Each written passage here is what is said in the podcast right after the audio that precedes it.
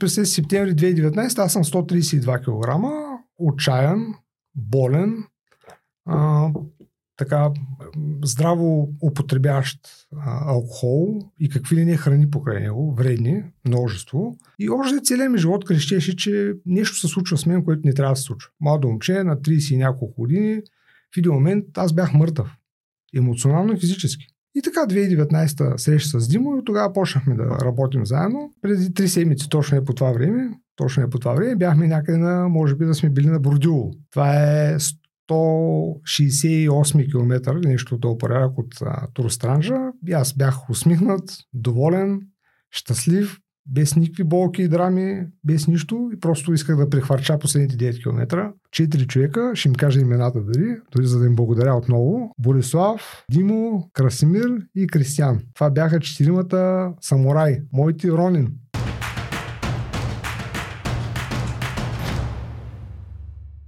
Здравейте, уважаеми зрители, това е Будилник. Много ви благодаря, че с нас. Днес при нас е Иван Шишманов. Здрасти, Иванка, как си? Здрасти, добре, чудесно. Ти си кандидат за кмет от коя партия? Кой ли се? Сега в момента това е актуална тема, ако някой го гледа от близкия месец. Партия Будилник, как беше? Номер 13 петък, бюлетина 69. Бюлетината беше, бюлетина не дей 69 има дори. 69 е заета, така ли? Заета е, да.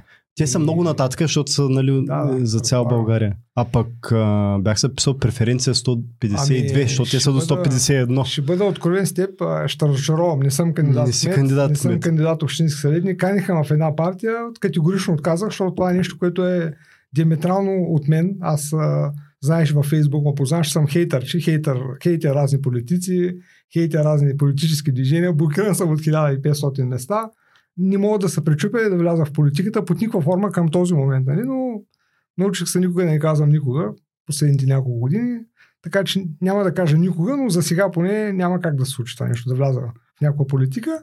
Това по темата за шегата, да, абсолютно. Партия съм от никоя, от моята си партия, партията на Иван Шишманов, от моята си, така. Какво изповядате във вашата партия? Много така се надях, че няма говорим с теб за политика. И аз нарочно почнах с това. Добре дошъл. Изповядваме да се чувстваме добре всички хора, без да пречим на останалите. Политиците пречат на всички хора. Не дей така, бе. Те с най-добро чувство подхождат всичките към...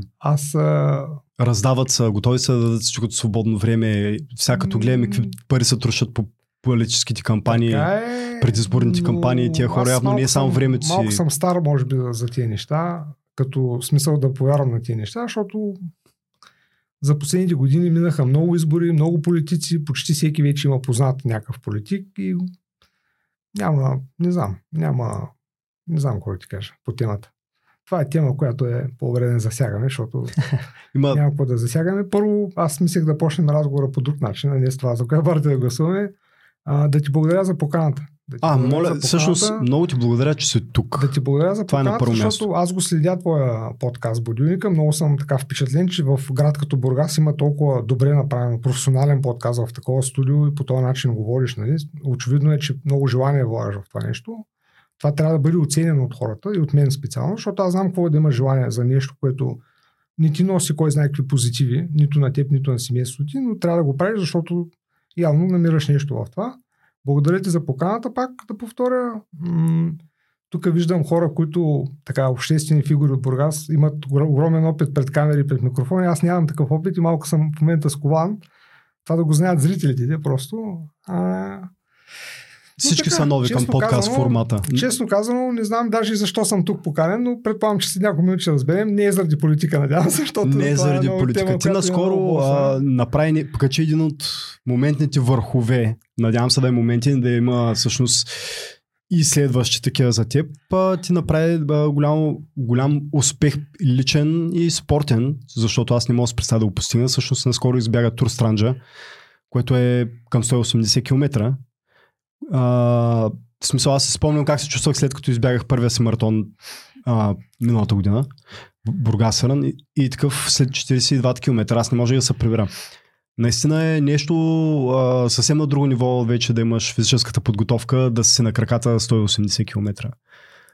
Ами, така да, че това е една от причините, а ние с теб се познаваме покрай тези бягания, нали? Ние се запознахме на Бургас ран, мисля, ако не бъркам. Нещо повече на този маратон, на който ти си спомняш как се чувствал, аз също участвах, ако си спомняш. Mm-hmm. Това беше ли нали там се запознахме, не бъркам. Мисля, че по-рано запознахме покрай Димо. Виждали сме се в морската да спортуваме двамата. Засичали сме се. Ние се засичаме няколко познати лица. Познаваме се като здраве и здрасти, но нали, тогава даже ти имаше специален подкаст с Димо, мисля, че който е мой треньор, за това как да се подготвим за маратон. И тогава разбрах, че ти също се готвиш за същия маратон, за който и аз. Да. Това беше много тежък маратон. Не го сравнявай с нищо друго в бягането, защото това беше много тежък маратон. Аз нямам с какво го сравнявам, но... климатични условия, като това, аз тогава допуснах и огромната глупост, нали, аматьорска глупост, да тръгна с темпо, което не е моето, за което се отнесох, нали, така. Бях тренирал за, да кажем, 4.30, пък тръгнах с темпо за 4.10. Вау. Което е доста бързо темпо за хората, които не ходят да бягат. Това е... Дори за човек, който се е готов... Минути, километър. Това, което ти казваш. Крайно време за маратона. Ти искаш да кажеш... За 4.30 мислех да го направя. 4 часа и 30 минути и 42 км. Да, но аз тръгнах за темпо, което не отговаряше на това време. Сега в спорта това е много интересно, че когато човек се готви за определено постижение, той няма как в деня на състезанието да го надскочи с много. Това няма как да стане. Няма как да си бягал на тренировка с пейс примерно 6 и в един момент да отидеш на състезанието и да избягаш 40 км с 55 и 30. Спорта няма кратък път. Това е... В смисъл, че адреналина и емоцията и останалите ще те дърпат известно време, но не 4 часа. Но не те дърпат толкова много, колкото хората си мислят, че ги дърпат. Не случайно на Витоша 100, например, това е една така лоша статистика, 30% от хората не завършват. Не завършват на Витоша 100. Човек може да разчита на емоциите, на адреналина, на това, но в един момент те не са достатъчни. Просто трябва да се тренирам.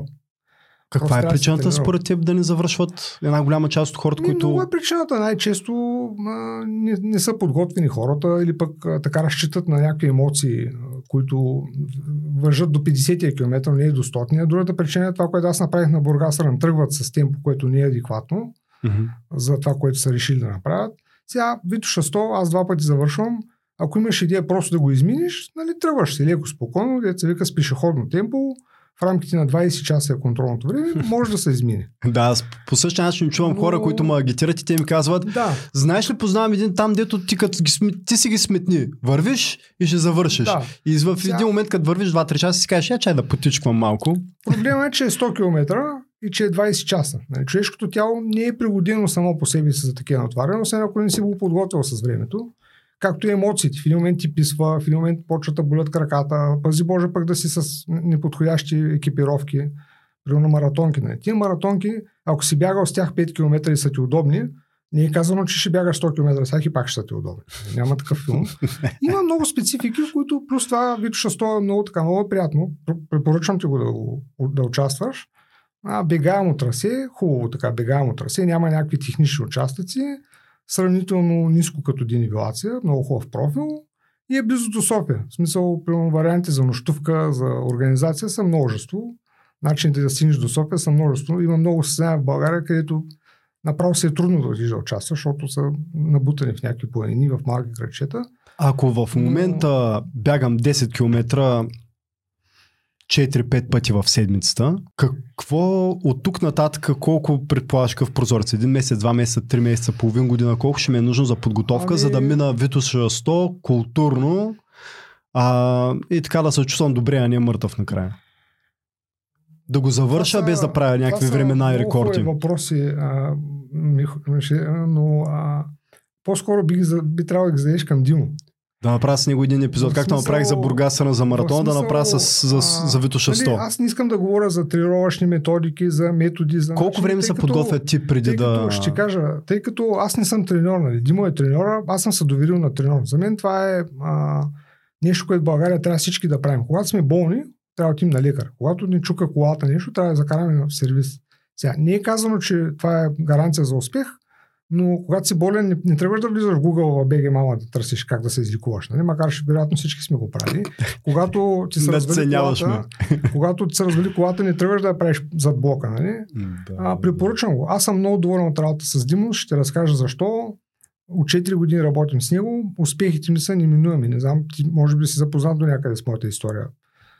С килограмите ми, с така борбата ми с разни други работи. Да, моля те, ще разкажеш. Ще разкажа доколкото преценя. Затова горещо препоръчвам човек, като иска да се надскочи с много, нали, примерно 10 км два пъти седмично, да отиде на Витоша 100, да се обърне към треньор. Сега Дима е много добър треньор, участва на Витоша 100, мисля, че 5, 6, 7 пъти. Специално Витоша 100 му е тясната специалност. Познава трасето страшно много. Mm-hmm. Ще дам за пример едно момче, Радой Жеков, сега получи го споменавам, ако гледа това, да му благодаря. 2021 покрай мен той се надъха да участва. Той имаше бегова подготовка 0. Ама 0. Момчето е почти бодибилдър. Цял живот по фитнесите, много масивна мускулатура, която работи по съвсем друг начин спрямо бегачите. Mm-hmm. Но е физически това, много натрениран. На трениране, но като бодибилдинг. Накара го да вдига тежести, да вдига штанги, ще те спука, нали? Обаче да. Накара го да бяга, бодибилдерите знаеш, че не са добри бегачи. Бегачите пък не са добри бодибилдери. То няма как да си всичко. И неговия бегови опит беше 0. И въпреки това Димо за, мисля, че няколко седмици, може би 2-3 месеца, мисля, че точно, успя да го подготви да завърши Витоша 100. Сега, нали, той завърши Витоша 100 с така лека драма, почти в контролното време, завърши за 19 часа, 59 минути и 50 секунди.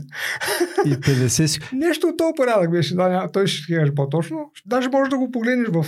има ги резултати качени в сайта, но го завърши. Това беше неговото предизвикателство, просто да завърши. Това беше моето предизвикателство през 2021, просто да завърша.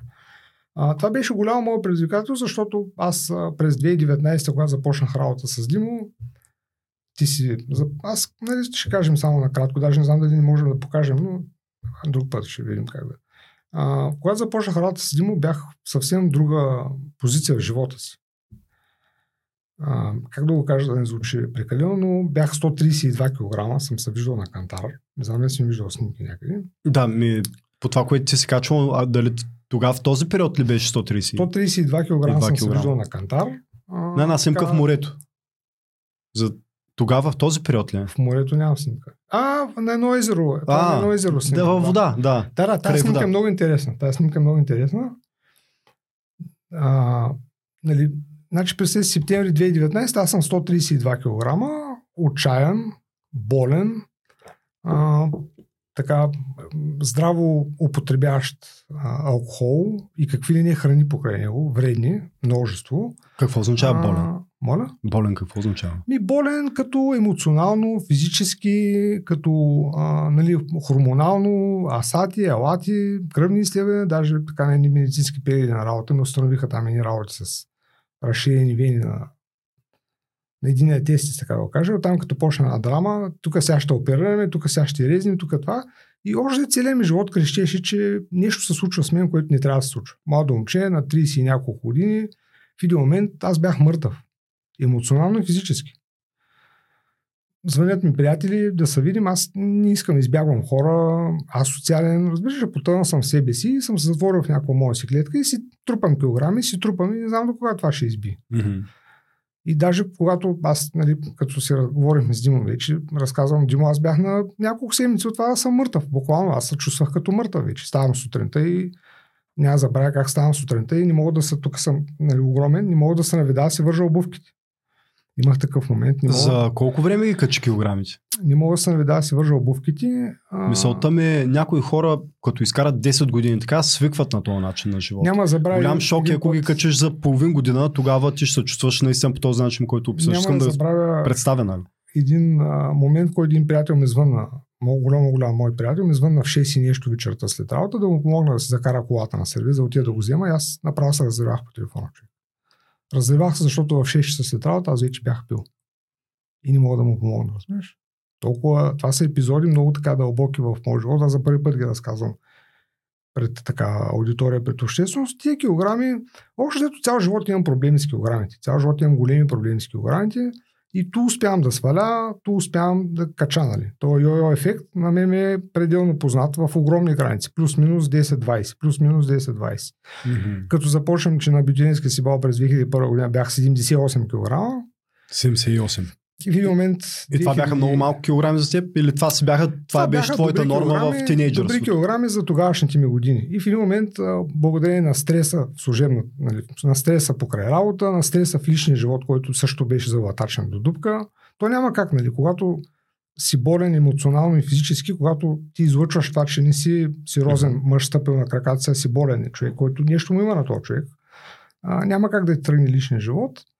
И така 2019-та среща с Димо и тогава почнахме да работим заедно и преди 3 седмици точно е по това време бяхме някъде на, може би да сме били на Бордио. Mm-hmm. Това е 168 км нещо от порядък от Тур Странджа.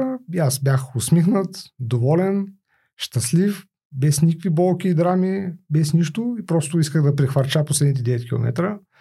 Даже се бъзиха с Димо, дай ги играем в банк, нали всичко или нищо. Той ми каза, не, отли си, може ли да фалираш 3 км преди финала, нали, на 178 км, да не успееш да завършиш? Да вдигнеш темпото ли? Да, да вдигнеш темпото до дупка, нали, а то реално, за какво бързаш вече? В смисъл, ти вече си, за какво да бързаш? В смисъл, аз рекорда предния на Тур Странджа беше 32 часа. Ние го направихме за 28,45, нали. На практика сваляме рекорда с 3 часа, за какво да бързаш? Нали? Дали ще е 3 часа или 3,20 или 2,5, няма никакво значение. Да, абсолютно.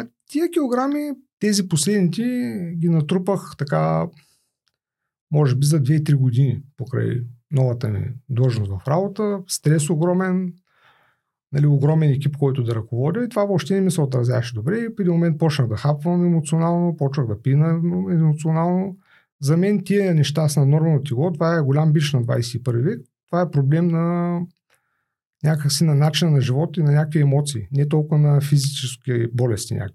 В смисъл, много малък процент от хората, които са пълни или са нормално тегло, имат основания да кажат, аз съм болен и затова съм така. Какво имаше нужда от този в момент, за да ти се помогне? Тия приказки с, нали, бавен ми е метаболизма, едър ми е колка, нали, аз така си обичам, нали, хубаво, аз така обичам. Аз обичам по този начин, харесваме по този начин, аз се чувствам добре, за мен това не е вредно. Да. Какво би направил, как би постъпил син твой близък в подобна ситуация, в приятел, партньор, кажа, каквото ще да е? Аз ще кажа как постъпих със себе си, после ще кажа как бих постъпил с...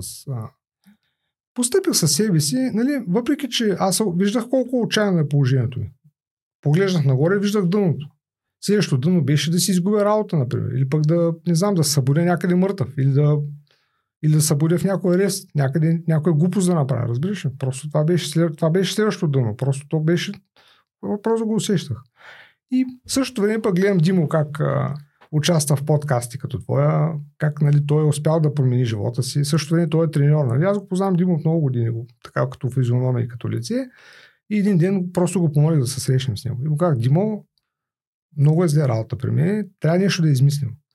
Но, нали, аз през цялото това време не се примирях с това. В смисъл, имам примерно познати, които пият и ядат и те са точно като те, ето ти казваш, нали, така ми харесва, така ще правя. Това е моят начин на живот, не колкото изкарам толкова, нали. При мен не беше така. При мен беше... Има една култура в момента, която научи, че ние сме толерантни, уважаваме това тяхно решение на тия хора. Те не са били самоубивали. Те били с свръхнаднормално тегло, били красиви по този начин, те са харесвали по този начин и няма никакъв проблем с този начин. Да, но не само това, има и друга култура, нали, която сега се пренася от родителите към децата. Нали, ами ти си такъв, нали, обичай са такъв, свикни си такъв, хората да те приемат такъв, да такова. Не знаеш за какво говоря. Да.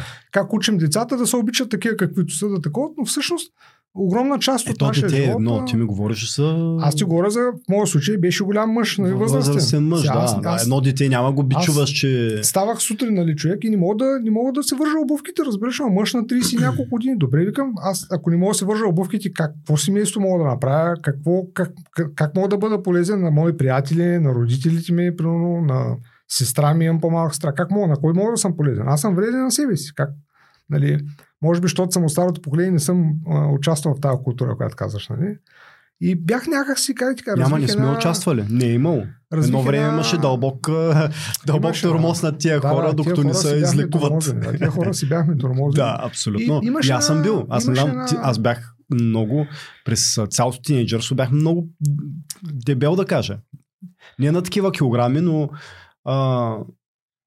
бях много едро дете. Да, ето ти си променил нещата, аз също. Нали, не се приемах такъв. Казах си, Боже, това е невъзможно. Нали, говорим за социален живот, човек. Ти не можеш да общуваш с приятели, камо ли пък с жена. Нали. Как ще... Абсурд просто. Това е абсурд. Нали, не се харесва човек. Сега, дали е комплекс и дали е не, това може да го оставим на там и не други специални лекари. Но така срещнахме с Димо, започнахме да работим. Септември 2019-та. Януари 2020 дойдоха първите 5 км, прилично тегло 115 кг. От 132 за няколко месеца 115, първите килограми бяха много добре. Как се свалят тези първите килограми? Там, ами, нали, първо не сме бягали, защото да бягаш на 130 кг не е добра идея, определено. Да. Фитнес вървени, много вървени. Беше ми казал, докато не направиш 10 000 крачки, не си лягаш. И аз така, нали, отговорен съм към... Когато имаш треньор, някак си отговорен към него, към семейството му, към това. Отговорен си към него, защото, когато му кажеш, ми не можа да направи 10 000 крачки, защото... Що не можа да направиш 10 000 крачки? Какво усилие беше за тия 10 000 крачки много в този момент? Значи, първоначално, аз дори нямах гривна и часовник, викам, сега ще ги засичам на телефона. Да. Значи, представи си, живея в Славейков в един блок, да, излизам от нас, колата е пред блока. Паля, паркирам пред офиса на работа, офиса е на 30 метра от колата. Ходя до принтера 20 пъти днеска, по 20 метра и после по обратния ред се прибирам вкъщи, но минавам през магазина, все пак да заредя, нали, там. Ако направиш 3000 крачки, е било сериозен ден. И първи момент, тогава с телефона нещо порака, при 1500 крачки на ден. И викам, Боже, до 10 000 има още колко хиляди, ти викам, утли си направо. На теб ти е изглеждало невъзможно това. Направо невъзможно. Но въпреки това, нали, аз въпреки това пак си бях, как ти кажа, непримирим пак. Аз обичам да съм навънка, обичам да излизам. Даже преди да се срещна с Димо, бях си купил фотоапарат, да излизам навънка, да снимам изгрева. Имах група така, хорихме в планини напред-назад, нали, мога да разказвам това. Обичам да съм в движение, че обичам да се движа, обичам да не обичам вкъщи да се куча между 4 стени. Нали, това, че в момента ми е бил такъв живота, не означава, че ми е харесало. Което беше основна сила да се опитам да го променя, нали, основна движеща сила, защото защо живееш живот, който не ти харесва, който те кара? В моят случай беше абсолютно идиотщина, някакво тотална безумие, защото аз съм сам, нали, нямам деца, нямам жена, нямам такова. Кой те кара да живееш така, при положение, че не ти харесва? Кой те кара? И отговорът е някакви емоции вътре в мене, ма караха да живея така. Не самия мен. И така малко по малко, то да ти кажа, нали, успеха е като наркотик. Като успееш да избягаш първите 5 км и си кажеш, що не избягам 10? Почва сега 10, що не избягам 20, що не избягам 178. Сега на ден Дима ми подхвърля една идея, много глупа, ще ти споделя, няма да впускам подробности, няма да се впускам подробности, но толкова чак на мен ми звучи много глупа за едно бягане, което никой не е правил в България. Проблема е, че е 300 км. Това е глупавата част от плана. Умно ли ти звучи? Смисъл, нали? Умно ли звучи? Ами, звучи като предизвикателство. Да. Звучи като предизвикателство и преживяване на живота. Сега, той ме познава, нали? Само така леко ми подхвърли мухата и аз почнах сега. Може ли? Възможно ли? Това аз да го направя. Не просто да е възможно, България има много хора, които могат да го направят. Какво означава трасе, което не е бягано? От него е измислено или това е някакъв тур, който е... Той си го е измислил. 2 легендарни български места, между които да избягаме. О, супер, звучи супер. Сега, нали, ще разкажа за това, нали, като говорихме за тура, аз не приемам, че това с тура ми е някакво невероятно спортно постижение, защото в България и в Бургас дори има хора, които го избягат за, може би, 20 часа. Аз съм го избягал за 29. Но това беше мое лично постижение от човека, който не може да се върже обувките. Мисля, че всички хора, които слушат, разбират точно каква е идеята. Това беше мое лично постижение. Или както един мой приятел, така остър националист го нарече, така с хубавите старобългарски думи, personal challenge. Това е било personal challenge, не било лично постижение. Викам, добре, нали, националист е във признавам. Аре бе, страхотно е това. И да, страхотно от моя гледна точка, много е яко. Сега, нали, защото казвам го това, защото много хора наблягат на рекорда. Не? Рекорд. Това е рекорд до момента, до който вече не е рекорд. Следващ ще падне рекорда съвсем скоро, след няколко седмици, вече няма да е рекорд. Но между тия 5 км през януари 2020 и това бягане минаха много други бягания, много други предизвикателства, много други падения. Извинявай, че те прекъсвам, да. Тъй като сме тук, аз всъщност ти пожелавам не, че си направил някакъв непостижим рекорд, който никой не може да бие, а по-скоро да възпламениш пламъка на това не цяла България да ходи да бяга Витоша 100, а всички да идват да бягат Тур Странджа, защото някой ще чуи и ще каже: абе, аз съм голям бегач, чакай, за мен това няма 28 часа не са толкова много, я чакай да го направя за 26-25. Изведнъж да стане национално събитие да идват да бягат Тур Странджа. Няма ли ти е приятно това, че това беше за този забравен маршрут изведнъж ще стане някакъв... Това беше една от многото идеи на маршрута и затова го направихме, ако си гледал, толкова шумно, с фанфари, с GPS проследяване, с поделяне по групи, с събития. Скоро като казах на една от добрите бегачки в Стара Загора, че и ще поканя в моето събитие, тя казва: имаш събитие ли? И викам, какво пък Фейсбук, да направиш едно събитие? Не? То не е казвам, че трябва да си някаква... Да, може да не си политик, пак да си направиш събитие. Абсолютно, абсолютно.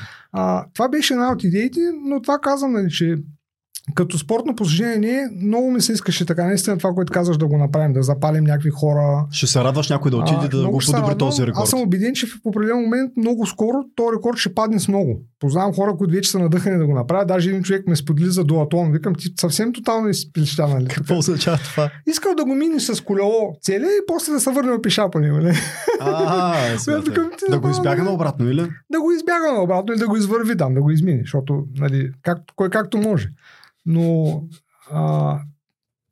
това беше, аз мислех, че за това си ме покана, даже за цялата история, не само за Тур Странджа, за тия 4-те години, защото цялата за история до Тур Странджа имаше много други неща. Витоша 100 имаше два рождени дни, много емблематични, не знам дали си ги гледал тях, не си ги следял. Не, ще ни разкажеш. В смисъл, той... Колкото съм слаб, интервюираш идеята, нали, как се стига до там, какво е довело до там. Не може през 2020 януари, 5-6, по повод именния ми ден. Нали? Винаги всяко спортно събитие гледахме да го обържим с някакъв такъв момент от живота ми, някакси да го свързвам, да ми е като спомен от този момент. По повод именния си ден да избягам първите си 5 км и в един момент да скочиш на Тур Странджа. Между тия неща се е случило нещо друго. Нещо се случва, да. Има прогресира този човек по някакъв начин, неговата психика, защото тогава предполагам, че ако ти кажат, че избягаш Тур Странджа, ще кажеш. Тогава звучеше абсурдно. Абсурдно. Как ще ми каже... Ти си чувал за някой, който бяга подобни разстояния, чувал си ги тези неща и си мислял, че това са някакви... Не бях чувал. Мислех, че това са хора, които са някакви извънземни. Да. Това са хора, които са някакви тотални извънземни. А се оказва, че има много такива хора в България, дори в Бургас има много такива хора, които ги могат да ги правят тия неща. На мен все още много хора ми изглеждат извънземни, да ти кажа. Да, ма тогава и на мен ми изглеждаха. Тогава да минеш маратон. Как ще минеш маратон? Ти добре, аз минавам 5 км и умирам. Ти ми говориш за маратон 42 км.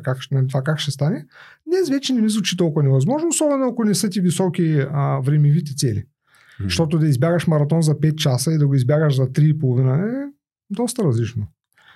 И така, сега няма да лъжа, между това бягане 5 км и Тур Странджа, тая история 4 години, тя не беше толкова бляскава, както би могъл да прочетеш по разни книги там за разни мотивационни хора, които, нали, живота им в един момент се променил и тръгнало всичко. И така. През тези 4 години, за съжаление, много огромно, имах и много падения. Чисто емоционални, съответно и физически. Те не едното говори с другото. Те са свързани нещата. Не съм бил 4 години, нали, в възходящ ред 5, 10, 20, 50, 100. Ето нищо не функционира падения по този начин. Едното падение. Всички нормални хора имат падения, време е да почнем да си го признаваме. Да. Време е да почнем, защото, нали, дори най-големите спортисти казват: аз съм топ спортист на олимпийски шампион, но има такива, дето се сриват в някакъв момент, почват да говорят депресии, почват алкохолизъм, знаеш, има много такива случаи. Има и други примери, които не се случват това нещо, но аз съм нормален човек, при мен се е случило. Първият такъв момент беше примерно през пандемията. Която е една голяма част от тези 4 години. Като дойде, ме хвана началото на пандемията, точно се бях надъхал, бях си поставил поредната цел. Някак си, Димо, това му беше специфично като треньор. Първо, че е минал през това, което аз искам да направя. Той е бил 130 кг. В момента, знаеш колко килограма е Димо, спортист. Колкото иска. Той е колкото иска. Бяга колкото иска, състезава се в който спорт си иска.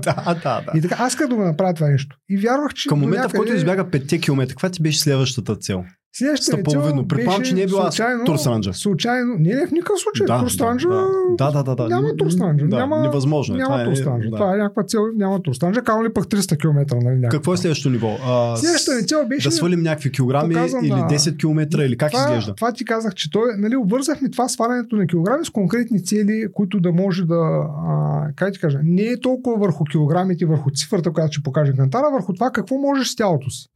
А не беше, що, трябва да стигна 100 кг, да, и ти му ти казва, примерно, ще го постигнем чрез бягане. Да, те са свързани нещата, но не сме се фиксирали върху килограмите. Димо, никога не ми се е карал колко килограма си.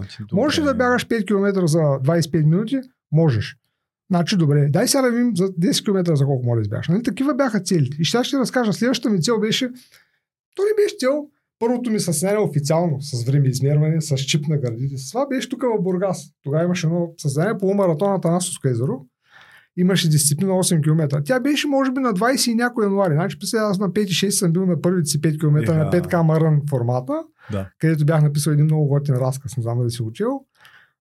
И няколко дни по-късно, буквално 8 км, и тогава толкова много се влюбих вече в това. Викам, човек, не мога, дай да измислим нещо, да измислим нещо. И той вика, добре, следващата стъпка е да пробваш полумаратон. Добре, дай ще пробваме полумаратон. Препоръчаме някакъв полумаратон. Нали? Сега варианти в България са много за полумаратони. Другия вариант е, фащаш си тук по алията и си го избягваш самичък. Да. И тогава фиксирахме цел полумаратон Пловдив. Полумаратон Пловдив беше, мисля, че някъде на началото на април, а моят рождение беше на 9 април. Моят рождение си е на 9 април. И викам, Димо, давай, отиваме на полумаратон Пловдив, искам да го избягам за под 2 часа. Викам, през труда ще тренирам денонощно, викам, ще спада ям, ако трябва, ще спада ям, да пия, да дишам, обаче викам, искам да го не. Толкова много съм се надъхал, нали? Някак си успехаме от тия две бягания, много микроскопични, от това, че съм свалил килограми, от това, че вече си връзвам обувките, от това, че почвам да се отварям към света, нали, да общувам с приятели, с ученици, с това. Аз се криех вкъщи вече. Ти вече можеш всичко от този момент нататък. Вече можех всичко, нали? Вече бях по-отворен към света. Вика, да, добре, ето, тръгнахме сега, просто трябва надграждане с времето. И малко преди, мисля, че на 13 март ли беше, пандемията, затвориха целия свят, отмениха Пловдив, затвориха парковете, затвориха стадиони, всичко блокира, всичко фитнес и всичко затвори, знаеш. Ограничиха достъпа и, в морска градина. Да, дори парковете затвориха, което мен направо му обинали, защото аз тогава бях свикнал да бягам по алеите. От нас излизам, тръгвам по алеята, нали, много хора казват, ето там по алеята мръсно, нали, или мръсно, ма вкъщи да си по-мръсно. Коя алея? И по булеварда пред нас бягам, то не е алея, има така вила алея, булеварда пред нас. Аха, ясно, към алеята долу е чистичка по принцип. Да, и те казват, да, към в 5 часа няма толкова много коли, не е чак толкова мръсно. Да. И в един момент и това забранява да се прави, разбираш, затварят вкъщи, дори не мога отиш до магазина спокойно, гледат хората и така си едно с маските, с каските, с гаските, с ласките, знаеш? Да. И това много ма съсипа и буквално викам, боже, нали, това са някакви неща, които готвиш се за някаква цел, полумаратон, нали, колко глупо звучи. Те хората ти казват, хората умират, ти за полумаратон ми говориш. Да. Убиваш хора, като вървиш по булеварда, като бягаш морската. Да, имаше такива. Как така фитнес са отворени? Вие там ще се позаразите и ще измерите всички. Да. Така. И това много гадно ми подейства, защото готвиш се за нещо, нали? Отделяш много време, много емоция си вложил, много сега искам да си направя един подарък за новия ми живот, за рождения ми ден, за това, обаче по нещо тотално не зависещо от мен, нещо дошло от нищото, от Китай или откъде дойде, не знам. В един момент затварят целия свят и ти отменят един вид целта.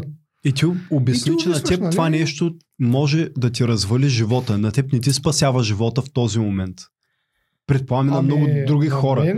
Ми го развали много. Казвам ти, върнаме назад. Чисто емоционално и физически. Аз пак почнах да си хапвам и не мога да спортувам, разбираш. Не мога да се движа, не мога да правя това, което обичам да правя. Не мога да изляза да снимам. Имам фотоапарат, искам да изляза на изгреба на сна, не мога да излязам. Звъни ми един приятел и ми вика, който е морш, нали, къпи са сутринта в морето, от години го прави. От готините хора на селена, не? От години го прави, той е един познат, от години го прави това нещо, ми звъни и вика, абе, ще ме изгонят ли ако такова? Той ми беше пратил гласово, съобщение, аз бях на гости. Мисля, че да. Ми викам, не знам, човек, ама пробвай сега, то няма какво да... 400 лева, бати. Изгони ли го, човек? Те особено там на Вселена правиха големите хайки, мен там фанаха един път. Дошли и го изгонили. А човек, това е човек, който го прави това от години. Това му е имунната система, това му е живота. Той така съществува, разбираш ли? Все едно да му вземеш водата на този човек и да му кажеш, отутре няма да такова, защото там в Китай има един вирус, дето може да убие да такова, нали... Сега съжалявам, много хора наистина загубиха много и близки и това, но това беше абсурдно. Цял живот научат да ходим по паркове, да сме на въздух, да спортуваме, да се движим. В един момент затварят парковете, взимат пейките от парковете. Затвориха хижите. Имам така група за планинари, с която събираме се, ходим планини. Затвориха хижите. Искаме да отидем някъде, не можем да отидем. Затвориха хижите и край.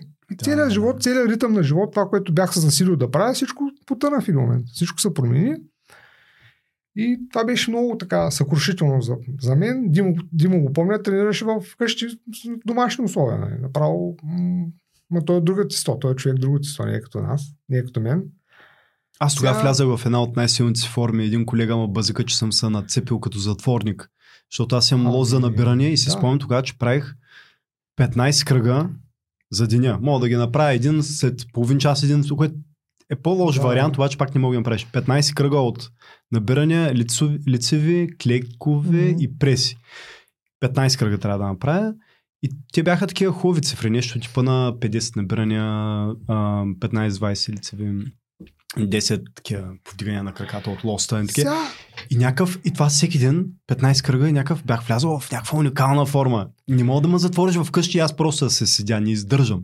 Това сега като ми го казваш всичкото, ми идва на ум да кажа тук по принцип на зрители, че ако искаш да се поддържаш добра форма, няма сила на земята, няма човек, нито някакви генерали, нито бенеса, които да спрат. Да. Може в домашни условия да правиш някакви древни неща, може в хода да отидеш, може да качаш стълбите в хода, където живееш, може да се спукаш дори в домашни условия това, което ти си направил, влязъл си в добра форма. Нали, ако искаш да си в добра спортна форма, няма какво да спре.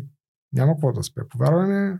Бой със сянка за гирички. Направо бях само 72 килограма. Планк прави. Лягай планк прави. Да. Днеска 3 пъти по 5 минути, по 2, по 3.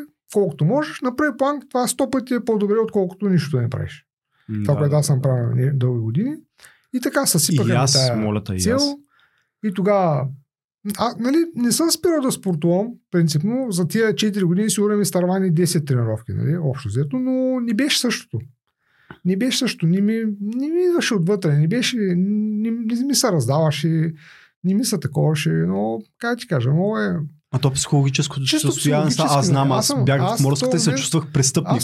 Отиваме тук в училище на лостовите, идва след 5-10 минути някой им звъни, човек, някой гражданин загрижен звъни, идва полицията, какво правите, вие ще арестуваме, разкарите веднага от тук. Сам в училището на лостовите и ти казват, ако дойдем още един път, 24-ка ще стоиш, момче, махай се от лостовите. Да, точно това, което ти каза, моят познат морш, който се къпи. Той човека, как? И ти си престъпник, че си сам много според като в училището. В един момент, в който аз съм се засилил, нали така, точно съм засилил вече да си оправя килограмите, живота в това отношение. Засилил съм се в един момент чат. Как продължи в къщи? Ами с меки стъпки. В къщи по-малко, велоаргометър имам в къщи, там бях го командировал при майка ми. Велоаргометър е закачалка за дрехиста, много бързо. Имам в такъв момент. Аз много съм въртял велоаргометър. Имам мини гирички в къщи. Така, общо така се поддържах, но много ми се дръпна беговата форма.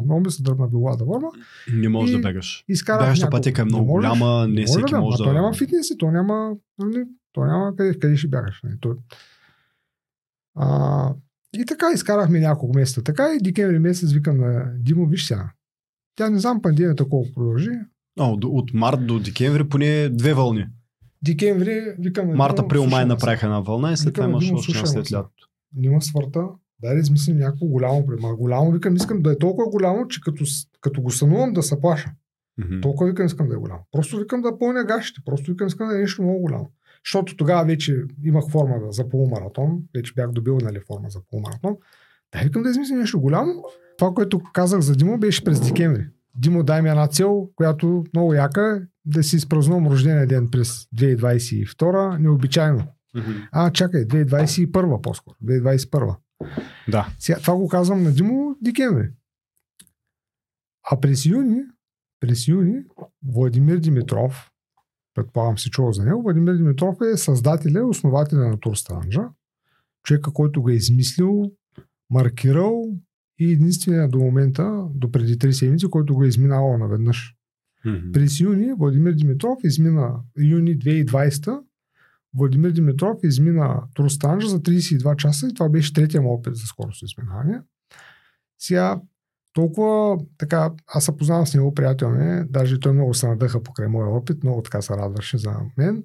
Толкова много ме е впечатлило това негово преминаване, че аз през цялото време го следях. Къде какво качват покрай опита му, през тракера, през това. И в един момент ставам една сутрин в 5 и нещо и виждам, че са качили, че Владо в 4,5 е пресигнал в кея на Ахтопол и толкова развълнуван. Нали? През цялото време през този опит на Владо, аз си мечтая, нали? Някак си викам, боже, сега как искам да запаля колата, да отида с Владо да побягам така в планината с него малко, но знам, че това е невъзможно, защото макар че пак съм можел да бягам 5-10 км. Викам, боже, колко е яко това нещо, нали? Това е свръх човек. Бягаш 180 км и той ми е приятел, той го познавам съпругата му, ходил съм с него на походи в Странджа, в това, разбираш, той е човек, който може да му стиснеш ръката и да го пипнеш от пъти кръв, тук в Бургас до мен. Аз до тогава не знаех, че има такива хора, цяло общество с такива хора. И толкова съм се надъхал, че стайки в 4,5, в 5 и нещо, виждам, че Владимир е пристигнал и нали знаеш, че много обичам да пиша така и в Фейсбук и викам, чай сега напиша един пост, да се изкейфа, нали, да го похваля човека, да го такова и пиша един пост, пускам го в някаква негова група, пускам го на моята стена, тагвам го него и ставам 9-10 часа, отивам на работа и гледам по време 2-3 бургаски медии цитирали мен. Цитирали моя пост, нали, че Владимир Димитров е пристигнал за 32 часа, че е в обичайното състояние, нали, усмихнат, свеж, нали, така. И бургаските медии цитират мен.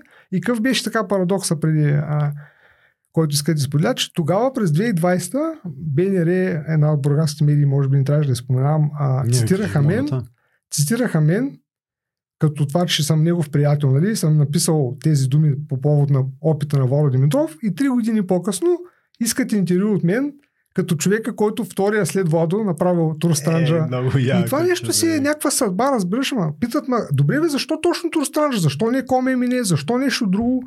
Абе не знам, бе, човек, превляко ме, набил ми се в главата, влязо ме някаква муха такава, не мога да ти кажа. Странджа аз се обичам, защото там срещнах уникални приятели, не само Владо, там срещнах хора, с които си направихме една групичка, ходихме по планини с тях, нали, ходили сме Мусала, Ботев, зимата сме ходили, нали, уникални хора, много различни хора, хора с които, нали, може да им се обадиш, да им кажеш, айде се отъндия да измислим нещо и това айде се отъндия да измислим нещо означава да запазим маса някъде, да отим да се напием, да фърляме салфетки, означава да отим някъде някаква хижа. Уникални хора, да, уникални хора, уникални. Това просто за мен е един нов свят, разбираш. Аз до тогава този свят си го нямах на някакси като пример. Та това иска да ти разкажа, това става юни. Mm-hmm. И още тогава някакси ми е било предопределено, че то Тур Странджа ще ме влече, ще ми се набие в главата някакси. Какво означава ти е било предопределено, моля да кажа? Ами някакси съдбата ми е показала, че ме влече Тур Странджа, влече ме постижението на Владо, впечатлил съм се от него и аз искам да го направя по същия начин. И ще кажа сега как, нали, как продължава историята с Тур Странджа. Декември месец. Да развием само тази скоба. Писано ти е. Духовен човек ли си? Вярваш човек ли си? Ами не, но има някакви знаци от съдбата, които ти ги дава съдбата и ти трябва да ги или да ги приемеш, или в някакъв момент ги осъзнаваш. Аз до този момент, до преди една седмица, не бях се сещал за този пост даже. Не бях го забравил този пост. И чак като ме поканиха в БНР, сети викам, бе, те не бяха ли писали нещо за мене? И като върнах лента назад, видях, че те тогава в опита на Варо са цитирали. Разбираш ли, това е знак от съдбата някакъв, който показва някакси, че аз още тогава съм бил впечатлен от това посещение на Владо и някакси съм искал да го повторя, разбираш ли? Част от плана тази съдба ли ти да минеш през тези огромни трудности и сега в момента да ги преодолееш и да си на пътя, на който си? Най-вероятно е част от плана, защото аз скоро си говорих с Димо, има уроци в живота, които човек трябва да сбере по труден начин. Като урока на Бургас Рън. Не идей да тръгваш с бърза скорост. Димо това ми го е показал. Повтарям милиони пъти и като отидох на Бургас Рън, и като тръгнах с тази скорост и умрях, човек. Ти знаеш как беше времето тогава. Горещичко беше. 12 септември ли беше? На 20 и някой километър аз легнах на земята и бях мъртъв, човек. Бях направо умрял. Бях се отказал, бях умрял. Да, вече беше сигурно близо 30 градуса. Без, нали, бях измислил какво ще напиша във Фейсбук даже по повод на това, че съм се отказал. И от някъде изкочи Димо и ме надъха, пак му върна в играта и така завърших. Буквално така завърших с някакво време, което беше тотално 5-17 часа. И аз нещо е такова бях. За мен това е радост, разбираш ли, аз завърших. А там аз съм се готвил за 4:30-40, в един момент завършвам за 5:17 и то от глупост. Защото не съм готов, защото не съм тренирал, от глупост. И това са те уроци, които трябва да научаваме и сега как продължава история. Декември месец тръгваме да мислим предизвикателство. За кога да е? Ми дай да ти направим нещо за рождения ден. Кога рождения ден? 9 април, петък се пада. Викам идеално петък, значи 10 април, събота, може да измислим някоя приключение. Викам нещо много брутално искам да е. Нещо, викам, не просто някакви там 20 км маратон, че нещо много брутално. И тогава решаваме да избягаме разстоянието от Близнак, село Близнак, до Ахтопол, което е точно част от маршрута по Тур Странджа. Колко километра, каква част? 80 и няколко. Така. Първата ми изобщо утра, но това нали, не е официална утра. В смисъл, като ме питат това състезание. Не, не беше състезание, това беше самоорганизирано. Колко месеца? 5 месеца имаш. Аз и Димо, толкова някъде. Аз и Димо и Ники Балев ще го спомена, който беше наш верен съпорт.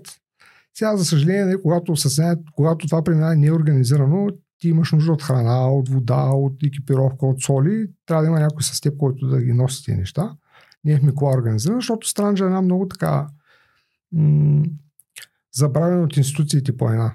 Дори по Ком-Емине като тръгнеш, разправям с приятели си говорим, там има някакви хижи, които са мизернички, са скъпи. Развит маршрут. Развит маршрут е, но дори там има някакви хижи, които примерно има вода, има нещо за ядене. Може да е скъпо, може да не е кой знае какво, но има нещо. А в Странджа там не можеш да разчиташ. Там не можеш да разчиташ, ще разкажа за това. Боже, колко много рад имам да разказвам. И така дойде идеята, първия ми така рождение през 2021, да го изпразнуваме по този начин.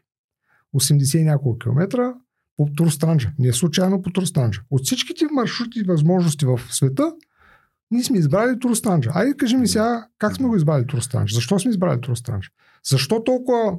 Димо като ми го каза, аз направо изтръпнах. Защото мен толкова вече ме е влечалото от Тур Странджа. Там, където Владо е бил, там, където Владо е маркирал, там, където Владо е минало, нали, 3 пъти прави опити по Тур Странджа. И честно ти кажа, много ми хареса.